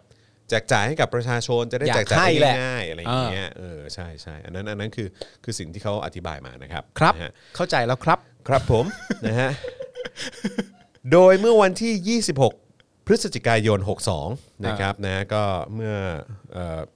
ตอนปีที่แล้วนะครับ ครับ มีการประกาศกฎกระทรวงเรื่อง การโอนกรรมสิทธิ์ที่ราชพัสดุที่มิใช่ที่ดินที่เป็นสาธารณสมบัติของแผ่นดินที่ใช้เพื่อประโยชน์ของแผ่นดินโดยเฉพาะพศ 62 นะครับซึ่งเป็นฉบับใหม่ โดยมีเนื้อหาที่เปลี่ยนไปที่สำคัญในข้อ 2วรรคสองยกเว้นให้การโอนกรรมสิทธิ์ให้กิจการของพระมหากษัตริย์ ไม่ต้องปฏิบัติตามหลักเกณฑ์ ตามกฎกระทรวงนี้ เพียงแค่ให้ปลัดเสนอ รัฐมนตรีนะฮะและให้ครมอนุมัติครับก็สามารถโอนกรรมสิทธิ์ได้ทันที ต่างจากฉบับเดิมที่ออกในปี 2550 ซึ่งไม่มีข้อยกเว้นเรื่องนี้นะครับ ครับ อย่างไรก็ตามจนถึงวันนี้ รัฐบาลไม่เคยมีการเปิดเผยข้อมูลว่า ได้มีการโอนกรรมสิทธิ์ที่ดินเกือบ 2,000 ไร่กลางกรุงเทพไปให้กิจการของพระมหากษัตริย์ แล้วหรือไม่มีเพียงการเอ่ยถึงอย่างไม่เป็นทางการเป็นครั้งคราว ว่าบริว่าว่าบริเวณพื้นที่ดังกล่าว เป็นเขตพระราชฐานเท่านั้นครับ อืม ก็แสดงว่ายังไม่ได้มีใครออกมาพูดเรื่องนี้อย่างจริงจังอะสิ นั่นน่ะสิ ก็เอ่ยถึงบ้าง เป็นครั้งคราว ข้างข่าวนี่ก็เป็นสัตว์ที่หากินตอนกลางคืน ไม่ ใช่ ดึงทิ้งดึง เอ้ย ค เพล วาง ง เพลงเพลงเพลงพิติกชิโร่ร้องไงนะ วันใจชำรุดมนุษย์ข้างข่าว เป็นค้างข่าวไง ตึงตึง มีการออกมาพูดบ้าง เป็นค้างข่าว ๆ ครับผมเป็นแบทแมน อ๋อโอเค ผมเข้าใจละ ผมเข้าใจสิ่งที่คุณจรพยายามอธิบายแล้วครับ ครับผม ตอนนี้คุณผู้ชมในรายการของเรา ก็คงจะฟังเรื่องนี้แล้วก็เข้าอกเข้าใจไปพร้อม ๆ กันแล้วนะครับ ครับผม ครับ ครับผม อือฮึครับผมนะฮะก็ก็นั่นแหละครับ ก็คือ ผม เพื่อเพื่อให้ คือถ้าจะฟังง่ายๆเนี่ยนะมันก็เหมือนแบบเพื่อก่อให้เกิดเหมือนความสะดวกสบายใช่ไหมถึงเวลาจะให้ก็ได้ให้ได้ อย่าตัดไปหน้ามันนะ อย่าก่อให้เกิดความสบายนะครับสะดวกสบายเมื่อเมื่อเมื่อท่านทรงกรุณาจะมอบอะไรต่างๆนานาให้กับประชาชนในปวงชนชาวไทยเนี่ยมันก็จะก่อให้เกิดการง่าย แล้วก็อาจจะผ่านขั้นตอนน้อยลง มันก็จะเข้าถึงประชาชนได้รวดเร็วยิ่งขึ้น ใช่ใช่ นะครับ ใช่ ผม ใช่ใช่ใช่ใช่ อ่ะโอเค ตัดไปหน้าคุณจอได้แล้วครับ ครับผม ครับ ครับ ครับ ครับตัดกันมาทำไมเล่าอย่าตัดสิเออครับ ครับ เข้าใจแล้วครับ ครับเข้าใจนะครับ เข้าใจแล้วนะครับ อ่ะระหว่างนี้ นะครับ เรามาดูกันดีกว่าว่าแอปเอ่อเอ่อเขาเรียกว่าอะไร e-banking ใช้ได้หรือยัง ครับ Yes ระหว่างนี้มาสนับสนุนพวกเราให้มีกำลังในการผลิตรายการต่อไปได้ กันทางบัญชีกสิกรไทยกันดีกว่านะครับ ครับ บัญชี 0698 975 539 หรือสแกน QR Code นะครับ ครับ ครับผมนะฮะครับผมอ้อแล้วก็จะอยากจะบอกว่าเอ่อทุกการสนับสนุนของท่าน ครับ เราเสียภาษีเต็มจำนวนนะครับ อ๋อเออใช่ครับ ครับผม ครับผม เราเสียภาษีนะครับ ครับผม อันนี้ ครับ เป็นเป็นข้อมูลเหมือนแบบรู้ก็ได้ไม่รู้ก็ได้ ครับผม แต่อยากบอกให้รู้ว่า เสียครับ เสียภาษีนะครับอืมครับผม โอ้ มันก็เป็นเช่นนั้นแหละครับ ครับผม เอ๊ะมันมีข่าวอะไรเพิ่มเติมอีกไหมครับ อืม ผมอยากวันนี้อยากทำความเข้าใจกับประชาชนว่า เอ๊ะ มันเกิดอะไรขึ้นบ้างแล้วแต่ละอย่างเนี่ย มีเหตุผลประการใดบ้างอะไรอย่างเงี้ยครับณจอม ผมครับ แต่ว่าอันนี้ก็ย้ำอีกครั้งนะครับ ว่าใครที่ยังไม่ได้ดูคลิปอธิบายนะฮะเรื่องเอิ่มเรื่องสำนักทรัพย์สินส่วนพระมหากษัตริย์นะครับนะฮะอันนี้แนะนำเลยว่าไปลองเสิร์ชดูของทางไทย PBS ครับ นะครั เจ็ดนาทีใช่ไหม เจ็ดนาทีเท่านั้นเองนะฮะถือว่าเป็นการอธิบายที่แบบทะลุปรุโปร่งนะฮะก็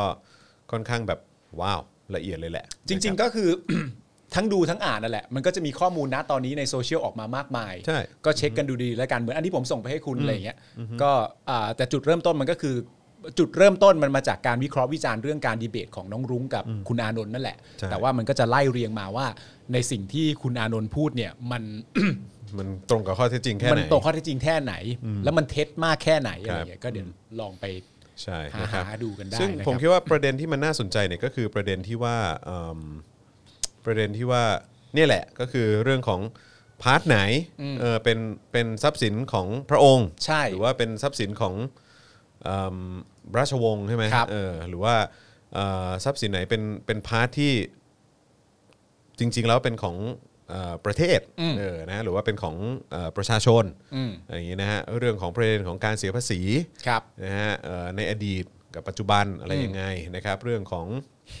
เอ่อการลงทุนอะไรต่างๆ เรื่องของดอกผลอะไรต่างๆ ไปที่ใครใครได้อะไรยังไงอะไรอย่างเงี้ยคือแบบว่าผมก็ว่าประเด็นเหล่านี้มันควรจะต้องต้องเคลียร์กันนิดหนึ่ง ใช่ครับมันเป็นสิ่ง ออะ ที่ ค ประชาชนกำลังตั้งคำถามอบ ยู่ ใช่เพื่อ ณ ความ ตนนี้ โปร่งใสและเพื่อควาคมรับ สบายใจของของทุกๆ คน เออ ทุกๆฝ่าย ครับผม ว่ามันก็น่าจะเป็นเรื่องที่ดีนะครับ เออกับการที่ที่เราหยิบยกเรื่องพวกนี้ขึ้นมาพูด แล้วก็ทำให้เคลียร์และเข้าใจกัน ทั้งสังคมนะครับว่าอันไหนมันเป็นข้อเท็จจริง ใช่ อัไหน ครับ เป็นสิ่งที่เหมาะเหมาะสมถูกต้องอะไรอย่างเงี้ย ใช่ครับ อัไหนไม่เหมาะสมก็ต้องว่ากัน ฮะเพราะว่าในความเป็นจริงแล้วข้อเท็จจริงเหล่านี้เอ่อไม่เสียหายเลยนะครับ อืมไม่เสียหายเลยครั ไม่เสียหายเลยครับ แม้กระทั่งความรู้ความเข้าใจในข้อเท็จจริงเหล่านี้ก็ไม่เสียหายนะครับ คือข้อเท็จจริงเนี่ยมันจะนำพาไปสู่ผลประโยชน์ของคนส่วนรวม แน่นอนครับ ใช่ไหมฮะ แน่นอน อื ฮะ ม เพราะว่า ครับผ อย่างที่บอกไปมันก็คือเราทั้งหมดก็ก็ทำหน้าที่ให้กับประเทศอยู่ทุกวี่ทุกวันอยู่แล้วในแง่ของการเสียภาษี ครับ เพราะฉะนั้นถ้าเราจะได้เข้าใจอะไรลักษณะนี้ตรงกันทั้งประเทศเนี่ย ก็เป็นผลบวกกันทั้งประเทศอยู่แล้ว ใช่ ดีนะครับ ใช่ใช่ผมว่าดีนะ จะได้แบบว่าไร้ซึ่งข้อสงสัยแล้วก็จะได้แบบไม่ต้องทะเลาะกันไงเออคือมัน ใช่ เป็นข้อเท็จจริง แล้วมันเป็นอะไรที่ที่มันแบบเคลียร์เพราะว่าคือ คือให้ทำไงอ่ะคือแบบเราดันอยู่ในยุคสมัยของเผด็จการมา 6-7 ปีแล้วเนาะคือแบบว่าการใช้อำนาจอะไรต่างๆ ก็ไม่มีความโปร่งใส ใช่ครับ อะไรต่างๆ เหล่านี้เนี่ยก็ไม่ไม่เอ่อแบบมันถูกตั้งคำถามเสมออะไรเงี้ยแล้วก็เห็นถึงการความไม่โปร่งใสอะไรเยอะแยะมากมาย ครับ ถ้าเหตุการณ์แบบนี้ที่มันกำลังเป็นที่สงสัยของสังคมเนี่ยคือถ้ายิ่งเคลียร์ยิ่งคลี่ออกมาให้มันมีความโปร่งใสแล้วก็ชัดเจนที่สุด แล้วก็มีการฟังความเห็นของของคนส่วนรวมเนี่ยผมว่ามันก็น่าจะเป็นประโยชน์ ใช่ครับผม อืมนะครับ ยกเว้นคุณไพบูลย์นะครับ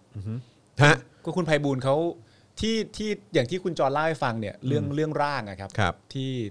ที่ส่งเข้าไปเอ่อจริง ๆ ในเรื่องเกี่ยวกับเกี่ยวกับพระราชอำนาจของพระมหากษัตริย์เนี่ยมันก็อยู่โดยหลักนะฮะอยู่ในหมวด 1 กับหมวด 2 นั่นแหละ ครับ นะครับผมซึ่งณตอนนี้ก็คือเป็นหมวดที่ห้ามแตะ ครับผม ห้ามแก้ไข แต่ว่าณตอนนี้เท่าที่ผมฟังเนี่ยเห็นว่าคุณภัยบูลย์นิติตะวันเนี่ยเอ่อเพราะว่าพระราชอำนาจส่วนของพระมหากษัตริย์เนี่ยมันก็มีอยู่ในหมวดและข้ออื่นๆด้วย แต่ว่ามันอยู่ในหลักในสองหมวดนี้ ครับ คุณภัยบูลย์มีความเห็นว่าจะให้ตามไปแก้ในทุก ๆ หมวดเลย ให้ให้ไม่สามารถแก้ไขได้ในทุก ๆ หมวดเลย ไม่ใช่ ใช่ แค่หมวด 1 กับหมวด 2 เท่า ค นั้ รับ น ผม นะครับ นะฮะ อันนั้นก็คือคุณภัยบูลย์นิติตะวันนะค ครั รับบ ผม ที่น้อมนำคำสั่งสอนของพระพุทธเจ้านะครับผม ใช่ครับผมอ๋อเหมือนทีมงานเอ่อเพิ่มเติมตรงประเด็นนี้มาให้นะฮะซึ่ง ครั ก็ บ น่าสนใจดีเหมือนกันเรื่องของการคืนพื้นที่ให้สำนักพระราชวังนะฮะเอ่อแล้วก็เรื่องของการเปลี่ยนชื่อผู้ถือหุ้นนะฮะจากสำนักทรัพย์สินเป็นพระประมาพิไทยด้วยนะครับก็อ่ะลองฟังสองข้อมูลนี้นะฮะเอ่อประกอบไปด้วยละกัน ครับ นะครับผมนะฮะ โดยเอ่อในรัชกาลที่ 10นะครับมีการคืนพื้นที่ให้สำนักพระราชวัง เช่น สวนสัตว์ดุสิตนะฮะเอ่อในปี 61นะครับที่ทางสวนสัตว์ได้รับหนังสือแจ้งจากองค์การสวนสัตว์ ในพระบรมราชูปถัมภ์ว่า ให้เข้าสู่แผนการย้ายสวนสัตว์ดุสิตนะฮะได้มีการพระราชทานโฉนดที่ดินในพระบรมาภิไธยเพื่อใช้ในกิจการของราชการ หนึ่งในนั้นก็คือโฉนดที่ดินคลอง 6อำเภอธัญบุรี จังหวัดปทุมธานีนะครับจำนวน 300 ไร่ เพื่อใช้เป็นสถานที่ก่อสร้างสวนสัตว์แห่งใหม่ ครับ รัฐสภาเก่านะครับนะฮะก็มีการส่งมอบอาคารและก็พื้นที่โดยรอบ คืนให้กับสำนักพระราชวังในปี 61นะครับเดิมกำหนดไว้นะครับในวันสิ้นปี ต่อมาสำนักพระราชวังอนุญาตให้สนช ใช้อาคารรัฐสภาหนึ่งเป็นสถานที่ประชุมได้เฉพาะในวันประชุมใหญ่จนถึงเดือนกุมภาพันธ์62 นะครับเพราะที่นั่งอนันตสมาคมที่ปิดไม่ให้ประชาชนเข้าชม ตั้งแต่เดือนกันยายนปี 60 โดยสิ่งของที่มีการจัดแสดงภายในพระที่นั่งนะฮะ ส่วนหนึ่งจะนำไปจัดแสดงที่เกาะเกิดจังหวัดอยุธยา ครับ พระที่นั่งวิมานเมฆในเดือนสิงหาคม 62 นะครับ ได้รับคำยืนยัน จากเจ้าหน้าที่ของสำนักพระราชวังว่าพระที่นั่งวิมานเมฆไม่เปิดให้นักท่องเที่ยว หรือบุคคลภายนอกเข้าชมแล้ว โดยมีการเผยแพร่ภาพจาก Google Map นะฮะที่แสดงให้เห็นว่า บริเวณที่เคยเป็นที่ตั้งของพระที่นั่งวิมานเมฆนั้นว่างเปล่าไปแล้ว สนามหลวงครับนะฮะ ครับ ขึ้นทะเบียนโบราณสถานไว้นะฮะซึ่งกทมมีอำนาจควบคุมดูแล และในระเบียบกรุงเทพมหานครว่าด้วยการใช้การบำรุง และการดูแลรักษาพื้นที่ท้องสนามหลวง พศ ครับ 2555 ยังกำหนดให้กทมมีอำนาจดูแลทั้งกำลังคน งบการบำรุงกำหนดเวลาเข้าออกสนามหลวงตามที่เจ้าพนักงานท้องถิ่น กรุงเทพมหานครประกาศกำหนด ผู้อำนวยการเขตพระนครเป็นผู้มีอำนาจสั่งอนุญาต หรือไม่อนุญาตการขอใช้พื้นที่ท้องสนามหลวง หลังมีการล้อมรั้ว และติดป้ายสำนักพระราชวัง ครับ นะครับ อันนี้ก็เป็นข้อมูลเพิ่มเติมนะครับที่ สอง เามา ข้อ เล่าให้ฟังนะครับ และอีกเรื่องหนึ่ง อ่า ก็คือการเปลี่ยนชื่อผู้ถือหุ้นนะครับ วันที่ 17 มิถุนายน 61 นะครับสำนักงานทรัพย์สินส่วนพระมหากษัตริย์ ได้เผยแพร่ประกาศ โดยระบุว่าสำนักงานทรัพย์สินส่วนพระมหากษัตริย์ ได้ดำเนินเปลี่ยนชื่อ ผู้ถือหุ้น จากสำนักทรัพย์สินส่วนพระมหากษัตริย์ อืม เป็นพระประมาพิไทย ครับ สมเด็จพระเจ้าอยู่หัว มหาวชิราลงกรณ์นะครับเอ่อเมื่อวันที่ 15 มิถุนายน 61 ดังนี้นะครับก็คือบริษัทปูนซีเมนต์ไทยจำกัดมหาชน ครับ 360 ล้านหุ้น อืม นะครับและธนาคารไทยพาณิชย์จำกัดมหาชน SCB นี่เอง SCB ฮะ 615 ล้านหุ้น โอ้เยอะนะครับ นะครับผม ครับ ภายหลังนะครับก็มีการออกมาชี้แจงเหตุผลหลักๆนะครับ อ้าวเราได้ฟังกันแล้วล่ะ ก็คือเพื่อให้พระองค์มีพระราชวินิจฉัยเกี่ยวกับการดูแลรักษา และจัดหาผลประโยชน์ให้เป็นไปตามอัธยาศัย อัธยาศัยของ ของของพระองค์ท่านไง ของ ค พ บ ระองค์ท่านเองครับ ใช่ครับผมข้อมูลล่าสุดนะครับจากตลาดหลักทรัพย์แห่งประเทศไทยนะครับ ระบุว่าเอ่อพระบาทสมเด็จพระวชิรเอ่อพระเอ่อพระบาทสมเด็จพระเจ้าอยู่หัวนะครับ ทรงอยู่ในฐานะผู้ถือหุ้นใหญ่ของธนาคารไทยพาณิชย์กว่า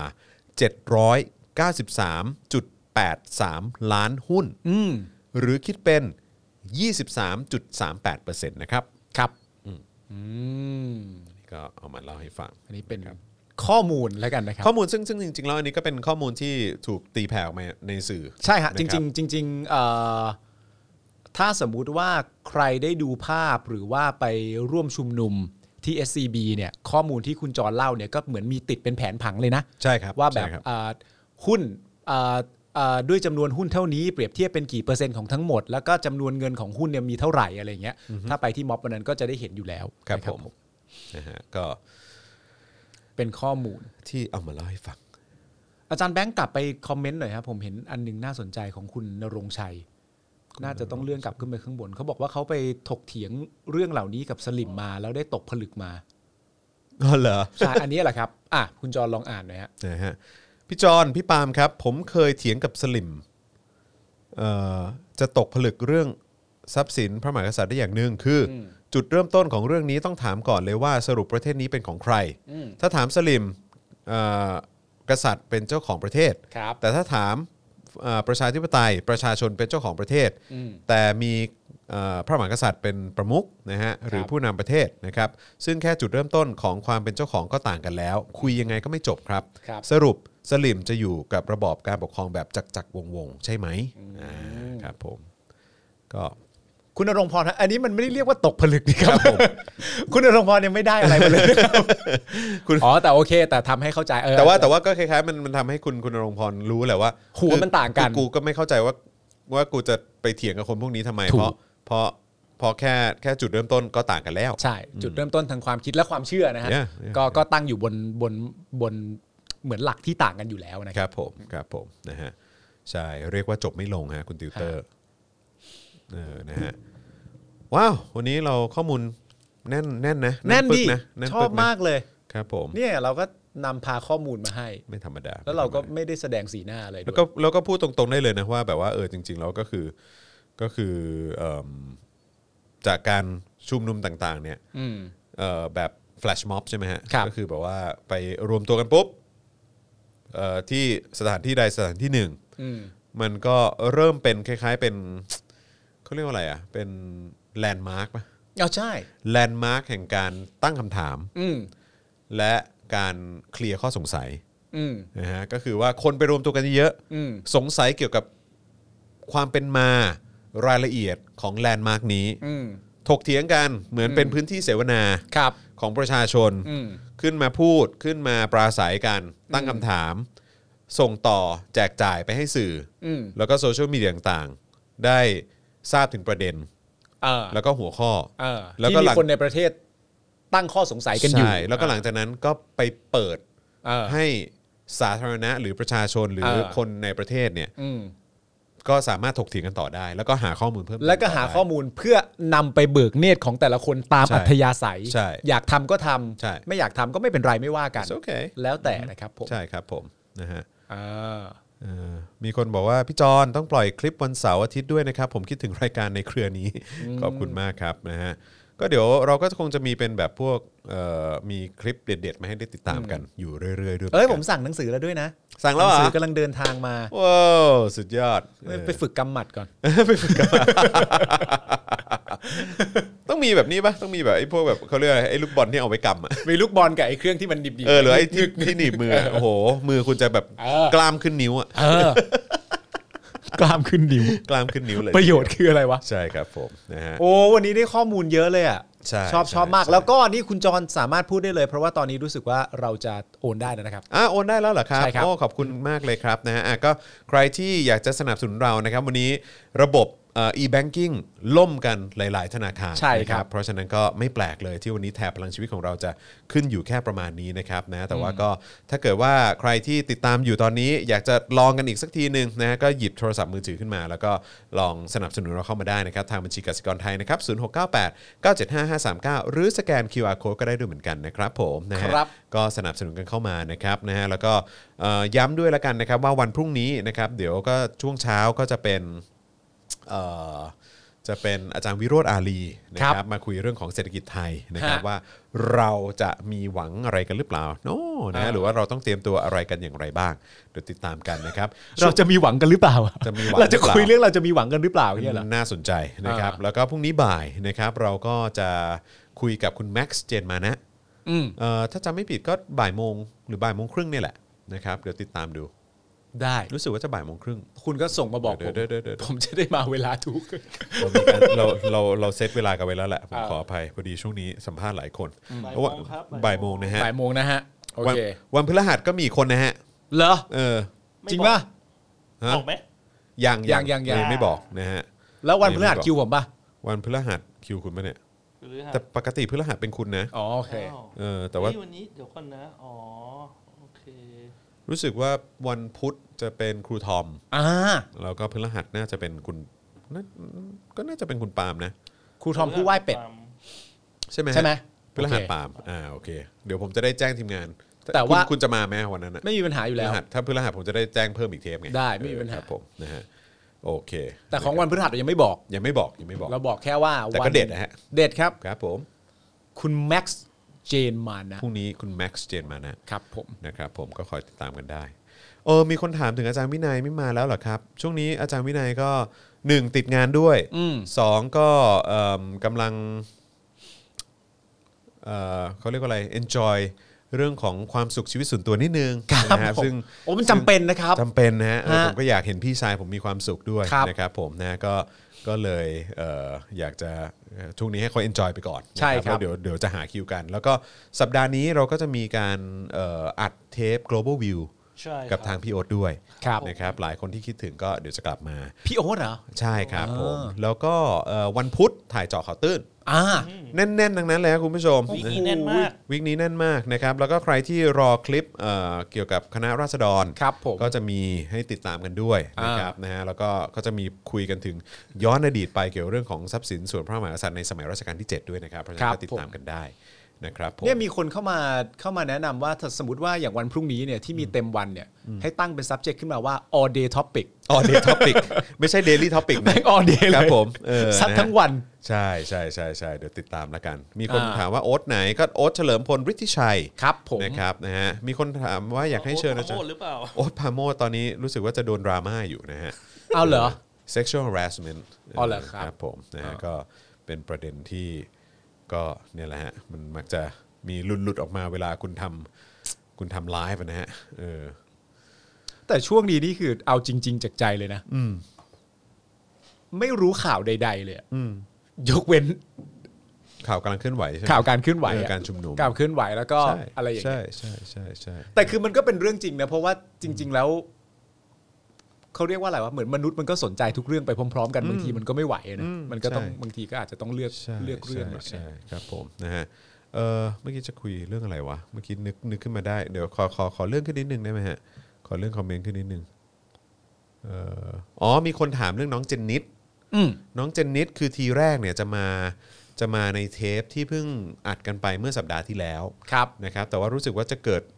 ความขัดข้องในเรื่องของคิวหรืออะไรสักอย่างเนี่ยแหละ อืม นะครับ หรือว่าผมผมไม่แน่ใจว่ามันเกิดอะไรขึ้นนะ แต่ว่าท้ายสุดคือน้องมาไม่ได้ อ้าวเหรอ เออใช่ โอ้โหอด เอ ดูเล อย นะครับแต่ว่า โอ้ เดี๋ยวจะลองอีกเดี๋ยวจะลองอีกนะฮะ อืม จะลองดูว่าถ้าเชิญอีกสักรอบหนึ่งนะฮะหรือว่าเชิญเรื่อย อืม ๆ จะมาได้ไหมนะครับเดี๋ยวคอยติดตามแล้วกันนะครับผม อืม นะฮะอ่ะระหว่างนี้ก็สนับสนุนเข้ามาได้นะครับนะฮะทางบัญชีกสิกรไทย 0698975539 หรือว่าสแกน QR Code ก็ได้นะครับ แล้วก็อย่าลืมนะฮะอ่ะแม้ว่าวันนี้เอ่อถ้าเอ่อ e-banking มีปัญหานะครับ ครับ แต่คุณอยากจะสนับสนุนเราแบบรายเดือนไปเลยนะก็สนับสนุนได้นะครับ กับทางเอ่อ YouTube Membership นะฮะกดปุ่มจอยหรือสมัครนะฮะข้างปุ่ม subscribe ได้เลยนะครับ หรือว่าจะกดปุ่ม Become a supporter ก็ได้ด้วยเหมือนกันนะครับอันนี้ก็กดได้เลยนะครับผมนะฮะอันนี้ก็เป็นการสนับสนุนรายเดือนทาง Facebook นั่นเอง หรือว่าจะไปช้อปปิ้งกันที่ Spoke Dark Store นะครับ ครับ หรือนะฮะเอ่อเบิร์นดาวเข้ามาก็ได้ด้วยเหมือนกันนะครับ ครับผม นะฮะเมื่อกี้มีคนถามว่า คุณจอมมีวิธีพักความเครียดจากข่าวการเมืองอย่างไรครับ ถ้าจอนหาเจอแล้วจะมาเล่าให้ฟังนะฮะ แต่ว่าแต่ว่าจริง ๆอ่ะตอนเนี้ยผมแบบผมผมว่าผมทำได้แล้วนะ ใช่ ตอนตอนนี้คุณทำอะไรอยู่ ไม่คือคือผมไม่ได้ทำได้ด้วยตัวเอง อ่าฮะ แต่ผมทำได้เพราะเพราะ เพราะประชาชนอ่ะ อย่างไร คือเหมือนกับที่ไผ่พูดแหละ อืม ว่าเมื่อ 6 ปีก่อน 7 ปีก่อนเนี่ย เหงาเหลือเกิน เหงาเหลือเกิน มันดูแบบว่ามันดูแบบมันดูมันดูไม่มีใครเลยเนาะอะไรอย่างเงี้ยเอออ ม ที่แบบว่า ว่าแบบเออที่ที่แบบจะต่อต้านเผด็จการหรือว่าแบบว่า ให้ความสำคัญกับประชาธิปไตย หรือว่าสิทธิเสรีภาพอะไรต่าง ๆ เหล่านี้ ผมคิดอย่างนี้แหละ แต่ว่ามันก็มันก็อาจจะคนละประเด็นของของคุณกับที่กับที่คุณไผ่พูดอะก็คือว่า คนคนที่มีความคิดว่าจะต่อต้านเผด็จการน่ะ กับคนที่ออกมาต่อต้านเผด็จการน่ะ มันคนละคนกัน อ่าใช่ใช่ มันคนละความหมายกัน ใช่ใช่ ความคิดที่ไม่รักไม่ชอบเกลียดเผด็จการเนี่ย อยู่ในหัวของประชาชนคนไทย ผมเชื่อว่าหลายต่อหลายคนอยู่ ใช่ใช่ แต่ว่าใครก็ตามที่แบบว่า ถ้าจะต่อต้านเนี่ย แปลว่าต้องส่งเสียงนะ อืม เพราะว่าต่อต้านอยู่ในใจเนี่ยมันก่อให้เกิดประโยชน์ แทบจะไม่ได้เลยหรือยากมากอะไรเงี้ยเพราะฉะนั้นสิ่งที่คุณกับคุณผ่ายทำตอนนั้น มันก็เป็นบุคคลจำนวนน้อยๆอะนะที่ ใช่ ที่จะเกิดขึ้นนะตอนนั้น แต่ว่าณตอนนี้ที่คุณปล่อยได้มากขึ้น เพราะว่าเหมือน เหมือนประชาชนได้ออกมาเริ่มต้นทำเพื่อตัวเองกันแล้วใช้ความคิดอย่างนี้ดีก ใช่แล้ว ว่าทำเพื่อประเทศอะ คนออกมาแสดงออก เออ ผมใช้ว่าคนออกมาแสดงออกกันเยอะมากแล้ว เหมือนทุกครั้งที่เราไปการชุมนุมมันแหละ อืม เออเราเห็นเป็นแบบเป็นเป็นรูปธรรมอ่ะ เออ เข้าใจไหมผมเห็นตั้งแต่ตอนที่การรวมตัวกันจากกลุ่มเล็ก ๆ จนขึ้นมาเป็นแบบว่ากลุ่มใหญ่ขึ้นใหญ่ขึ้น เป็นหลักพันหลักหมื่น อืม ไปจนถึงหลักแสนน่ะแล้วก็การที่แบบว่าแฮชแท็กใน Twitter ในหลาย ๆ ประเด็นในหลาย ๆ หัวข้ออ ม ที่เกี่ยวข้องกับการเมืองอ่ะขึ้นเป็นหลักล้านหรือว่า อืม ติดเทรนด์โลก อ่า ผมรู้สึกว่ามันคือคือเมื่อก่อนผมเสพข่าวหรือผมติดตามข่าวอ่ะ เออ ด้วยความที่ว่า เชี่ยแม่งมีเหตุการณ์แบบนี้เกิดขึ้นเนี่ยทำไมคนไม่ค่อยพูดถึงกันเลยวะ เออ หรืออะไรแบบเนี้ยเข้าใจปะแต่พอแบบพอมันมาถึงจุดที่ประชาชนแสดงออกอะมีข่าวอะไรออกมา อ่า ประชาชนก็ออกมาส่งเสียง งั้นแสดงว่าสมัยก่อนที่คุณเคยเครียดเนี่ย นั่นแปลว่ามันเครียดด้วย 2 ประเด็นด้วยกันหนึ่งข่าวก็ทำให้เครียดนั่นก็ ใช่ มีส่วน เพราะว่า ใช่ ประเทศมันประเทศมันมันทุเรศทุรังภาย ใช่ ใต้การปกครองของ เผ เผด็ด็จ จ กา การ ร ใช่ กับ 2 ที่เครียดต่อมาก็คือว่า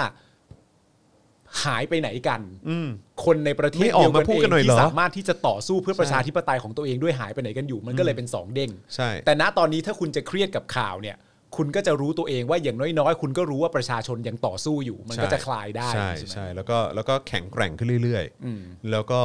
มีแต่คนรุ่นใหม่ออกมาเพิ่มขึ้นเรื่อย อืม ๆ แล้วคนรุ่นใหม่ก็คือคนที่จะเป็นเป็นคนส่วนใหญ่ของประเทศ อืม ซึ่งเพราะฉะนั้นผมคิดว่าชัยชนะหรือความเปลี่ยนแปลงอ่ะ อืม มันเกิดขึ้นแน่นอนฮะ อืม อยู่ที่ว่าเมื่อไหร่เท่านั้นเอง ใช่ เพราะฉะนั้นนั่นเลยเป็นสิ่งที่คือไม่ใช่ว่าผมอ่านข่าวแล้วผมไม่เครียดนะ ทุกวันเนี้ยคืออ่านข่าวก็ยังแบบไอ้เหี้ยเฮ้ยแม่งนู่นนั่นนี่ไม่งั้นผมก็ไม่เอามาเล่าให้ ฟังหรือพูดในรายการได้อย่างได้อย่าง ออกรถออกชาติ ใช่ใช่แต่ว่าแต่ว่าก็คือสิ่งหนึ่งที่มันที่มันทำให้ผมแบบว่าเครียดน้อยลงเนี่ย ก็เพราะว่าผมเห็นแล้วว่า เรามีพวกเรานะ เออ เออ ใช่ มันมันมันมันเป็นอะไรที่มันส่งพลังมากจริง ก็อย่างที่ที่หลายคนบอกอะฮะก็คือเหมือนเหมือนคนที่รักในประชาธิปไตยอะนะก็พยายามบอกกันมาตั้งนานแล้วว่า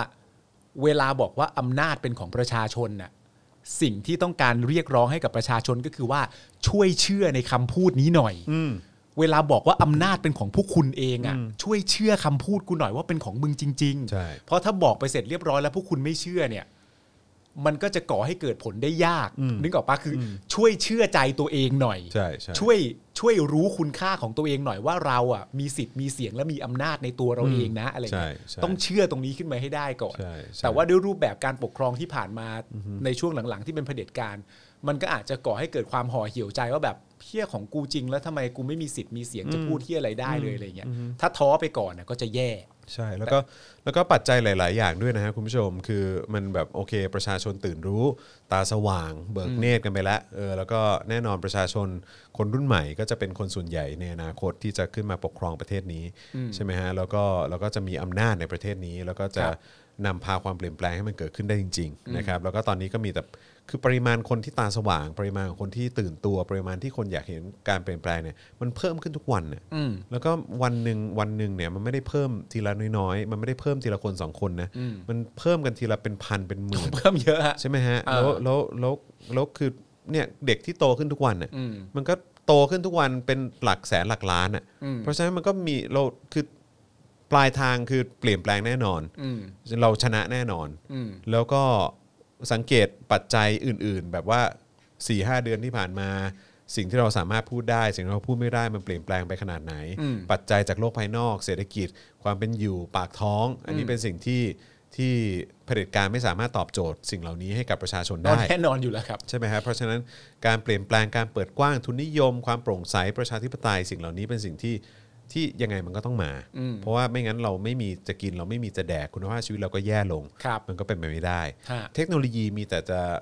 เอ่อพัฒนามากขึ้นเรื่อย อืม ๆ มีแต่เดินไปข้างหน้า เพราะฉะนั้นข้อเท็จจริงข้อมูลอะไรต่างๆ ก็จะถูกเปิดเผยขึ้นมาเรื่อย อืม ๆ แล้วก็เป็นแล้วเทคโนโลยีก็เป็นสิ่งที่จะคอยส่งเสียงแล้วก็ขยายต่อบอกต่อส่งต่อ ครับ ความเป็นจริงออกไปเรื่อย ๆ แล้ว อืม ความจริงเนี่ยแหละมันก็คือจะคือสิ่งที่จะนำมาเอ้ยนำพาไปสู่ความเปลี่ยนแปลง อืมแต่ว่ามีสสอย่างเช่นคุณปรินาเขาบอกว่า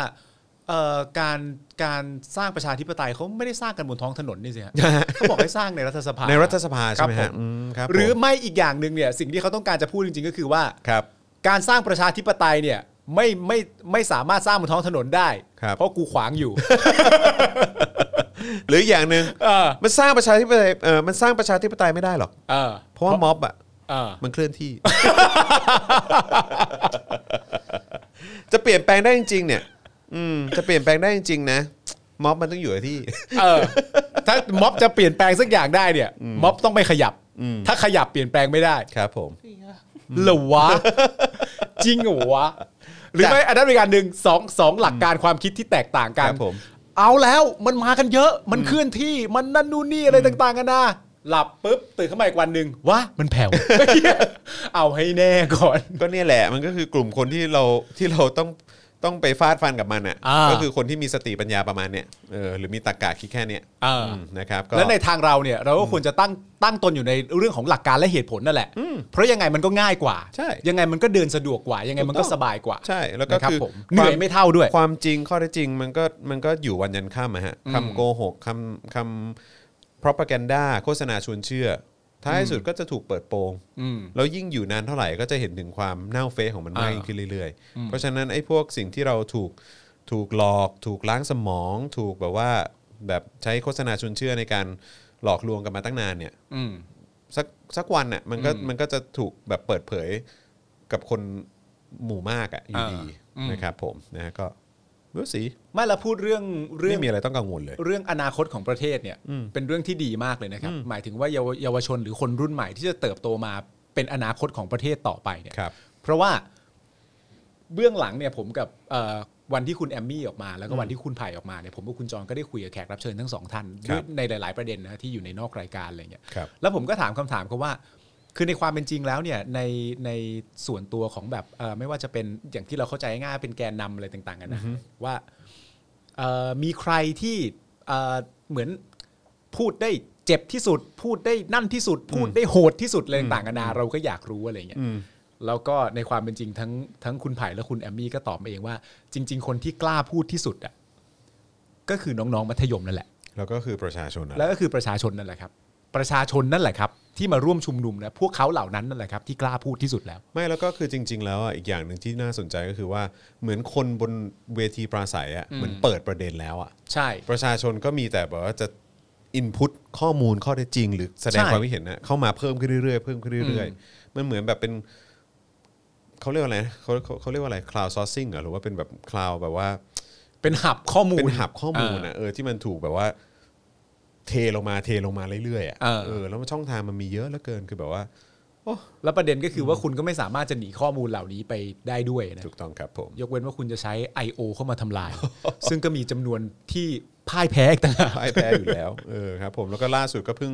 เพิ่งโดนเพิ่งโดนแบนไปนี่ใช่ไหม ใช่ บล็อกไป ซึ่งเดี๋ยวพรุ่งนี้เราจะมาขยี้ประเด็นนี้กันนะค ครั รับบ ผมนะฮะเอิ่มคุณเจตนิพัฒน์หรือเปล่า ครับ อยากทราบว่ามีโอกาสเชิญสสรังสิมันโรมมาออกรายการไหมครับ ผมชื่นชมเขามาก สู้กับไอ้ตู่มาตั้งแต่วันที่เป็นนักศึกษา อืม ตั้งแต่วันยึดอำนาจ จนวันนี้เนี่ยได้ไปเจอ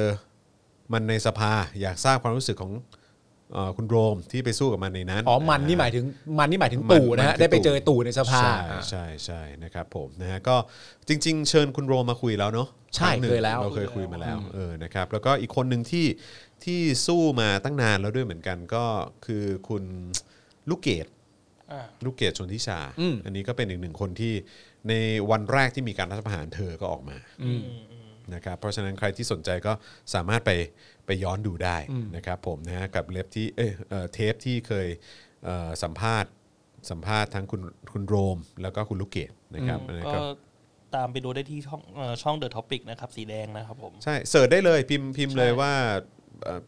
จอห์นวินยูกับโรมก็ได้เออแล้วก็เดี๋ยวก็ขึ้น ก็น่าจะขึ้น จอห์นวินยูลูกเกดอะไรเงี้ยก็ขึ้นด้วยเหมือนกัน แต่ผมไม่สงสัยคุณโรมเท่าไหร่อะที่ไปเจอหน้าประยุทธ์ในสภานะครับ ผม ครับ สงสัยคุณเต้มงคลกิจมาก กว่า ที่ โด เขา น อยู่ โดนล็อกคอเลยนะ เออ ผมสงสัย โดนล็ ว่า อกคอเลยนะ เขาอยู่ในสภามาทุกวัน แต่เขาเพิ่งจะมารู้หลังพวกเราอะ เออ ว่าประยุทธ์จันทร์โอชาไม่มีท่าทีที่จริงใจในการจะแก้ไขรัฐธรรมนู ญ ใช่ ผมงงมากเลยว่า เอ๊ะเขามองที่ไหนอยู่วะ เออคือคือไปดูอะไรอยู่ฮะ เอออยู่ ไป ใน ดู สภา อะไรอยู่ฮะถึงแบบว่า ดูะไรอยู่ อ้าวเพิ่งดูออกตอนนี้เลยเออ ดูกล้วยอยู่ ดู ดูกล้วยอยู่ ดูกล้วยอยู่ ครับผมนะฮะ อ่า เอ่อเราดูรายการนี้แล้วเราผ่อนคลายจากข่าวต่างๆ ได้ ติดรายการนี้ไปแล้วคุณปัทมาบอกโอ้โหขอบคุณนะคขอรับคุณครับ บ อืมนะฮะ เอ้ยมีคนตั้งชื่อประยุทธ์จันทร์ ไหน น่าจะเป็นคำถามนะฮะ ไหนฮะ เล่ เนี่ย เล่ เนี่ยเนี่ยเนี่ยชื่อฮะชื่อชื่อ ไหนวะ ประยุทธ์จันท ประยุทธ์จันทร์ ร์ ไรอะฮะ เป็นคำถามอะเออประยุทธ์จันทร์ไร หรืออังคารหรือยังไงประยุทธ์ประยุทธ์จันทร์ไหม จันไรอะจันไรเออเป็นคนใต้นี่ เออ ครับผมนะฮะอ่ะโอเค ไหนอะไร พูดพาดทองอยู่ในน้ำบอก เต้นในกระตกหนึ่งเดือน เน็ตกระตุก อ๋อเพราะว่ากูเคยพูดไว้ไงว่าเขาเขาเห็นทุกอย่างอย่างที่ประชาชนเห็นน่ะ ครับ แต่เขาเห็นช้าไปหนึ่งเดือน อ่า เสมอ ครับผม ก็คือเน็ตเขาก็ตุกหนึ่ง เน็ต เดือน เขากระตุกอยู่เน็ตเขากระตุกอยู่ ไม่จ่ายวะ ไม่จ่ายค่าเน็ตซะหน่อยแล้ว มันจะตามไม่ทันเด้อ โอ้โห โทษนะฮะไอ้คลิปเรื่องของสำนักทรัพย์สินเอ่อพระมหากษัตริย์เนี่ยที่ทางไทยพีบี ครับ มีการโพสต์แชร์ไปใน Twitter เฉพาะ Twitter นะฮะ คือตอนนี้ยอดเข้าไป 2.5 ล้านวิวแล้วนะฮะ จริงเหรอ 2.5 ล้านวิวนี่เฉพาะใน Twitter นะฮะ อืม เฉพาะใน Twitter ฮะ คือถ้าเป็น สำคัญ ช่องทาม าง กเลย อื่นเห็นๆปะ นี่มันจะขนาดไหนวะเนี่ย ถ้าเกิดว่าผู้ชุมนุมอ่ะไม่เลือกที่จะไปที่ SCB อ่ะเราจะได้มาพูดเรื่องนี้กันไหม ใช่นะ ผมว่าเราไม่ได้พูดกันนะ แล้วยังมีอีกหลายสถานที่ที่ผมเชื่อว่าเขาน่าจะเล็งกันไว้นะฮะ อ่า ที่น่าจะไป คือต้องใช้คำพูดนี้จริง ๆ เลยฮะ คือเอ่อผมขอใช้คำว่าทยอยเบิกเนตรอ่ะทยอยเบิกเนตรไปทีละเรื่อง ทีละเรื่องทีละเรื่องอะไรอย่างเงี้ยแต่ว่าเราก็จะรีบร้อนไม่ได้ ใช่ เพราะว่าอย่างที่ผมกับคุณจรย้ำมาเสมอว่านี่นี่เป็นการต่อเรามาไกล แต่ว่านี่ก็ยังเป็นการต่อสู้ที่เป็นระยะยาวอยู่ดีนั่นแหละนะครับ ผมก็ต้องใจเย็น ใช่ ๆหน่อย ครับ นะ ผ ครับ มใช่ครับผมนะฮะอ่ะโอเคสองชั่วโมงในการไลฟ์วันนี้อู้ ครับ เข้มข้นมากเลยนะฮะฮะผมว่าเทปนี้ก็ทำเป็นทำเป็นแบบ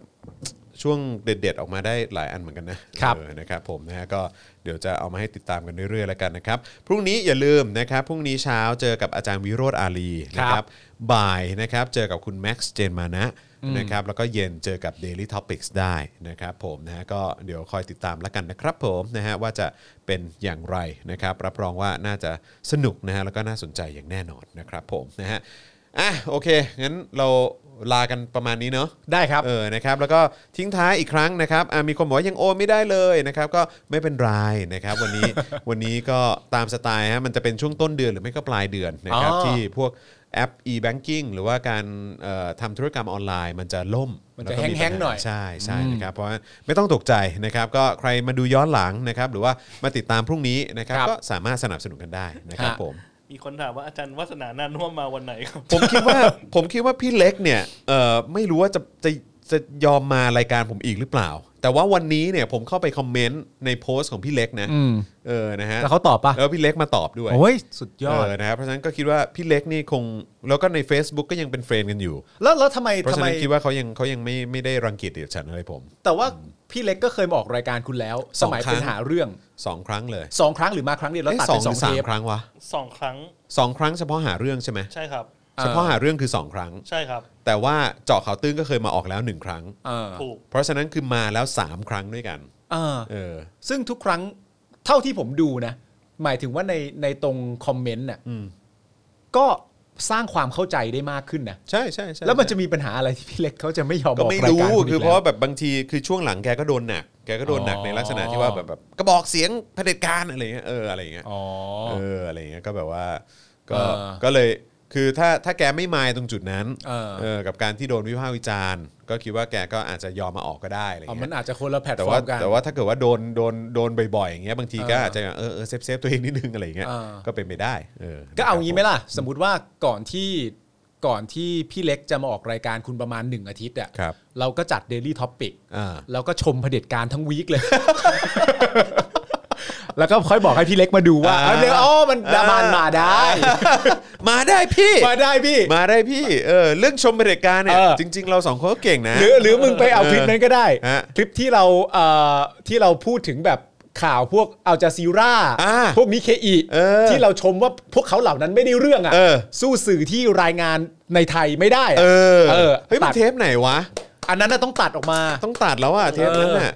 พี่พี่ดำดูอยู่ป่ะ ถ้าพี่ดำดูอยู่ช่วยช่วยช่วยเช็คให้หน่อยมันคือเทปไหนเดี๋ยวจะได้ส่งให้อาจารย์แบงค์ เออ นะครับผม หรือถ้าคุณผู้ชมรู้อ่ะคลิปคลิปที่ผมกับคุณจรปลอม ที่ เป็น เรา ส พูด ลิมอะฮะ ที่เราพูดเรื่องที่นิวยอร์กไทมส์ใช่ไหม เออที่เราบอกว่าพวกเขาล้าหลังอะฮะ เออที่บอก นิวยอร์กไทม์ล้าหลังนิเคอีล้าหลัง ซี อะ ร่านิเคอีล้าหลังะ เออเนี่ยคลิปที่มีคนเข้ามาคอมเมนต์ว่าธนาธรซื้อนิเคอีไปแล้วอ่ะ เอ อัน อ นั่นแหละ ใช่ใช่ใช่มีมีใครมีใครพอทราบบ้างฮะเออ ทำทำทุกวันเบลอ เออใช่คือเราทำทุกวันจริง ๆ เรา ใช่ ทำเราทำห้าวันต่อสัปดาห์จริงๆนะฮะอ่ะโอเคนะครับ เนี่ยเวลาเราถกเถียงกันนะจะฮามากเลยนะ เฮ้ย เราตัดคลิปนี้เป็นคลิปสั้นดีกว่า คลิปนี้ไง แล้วมันอยู่วันไหนอ่ะ กูจะรู้เหรอ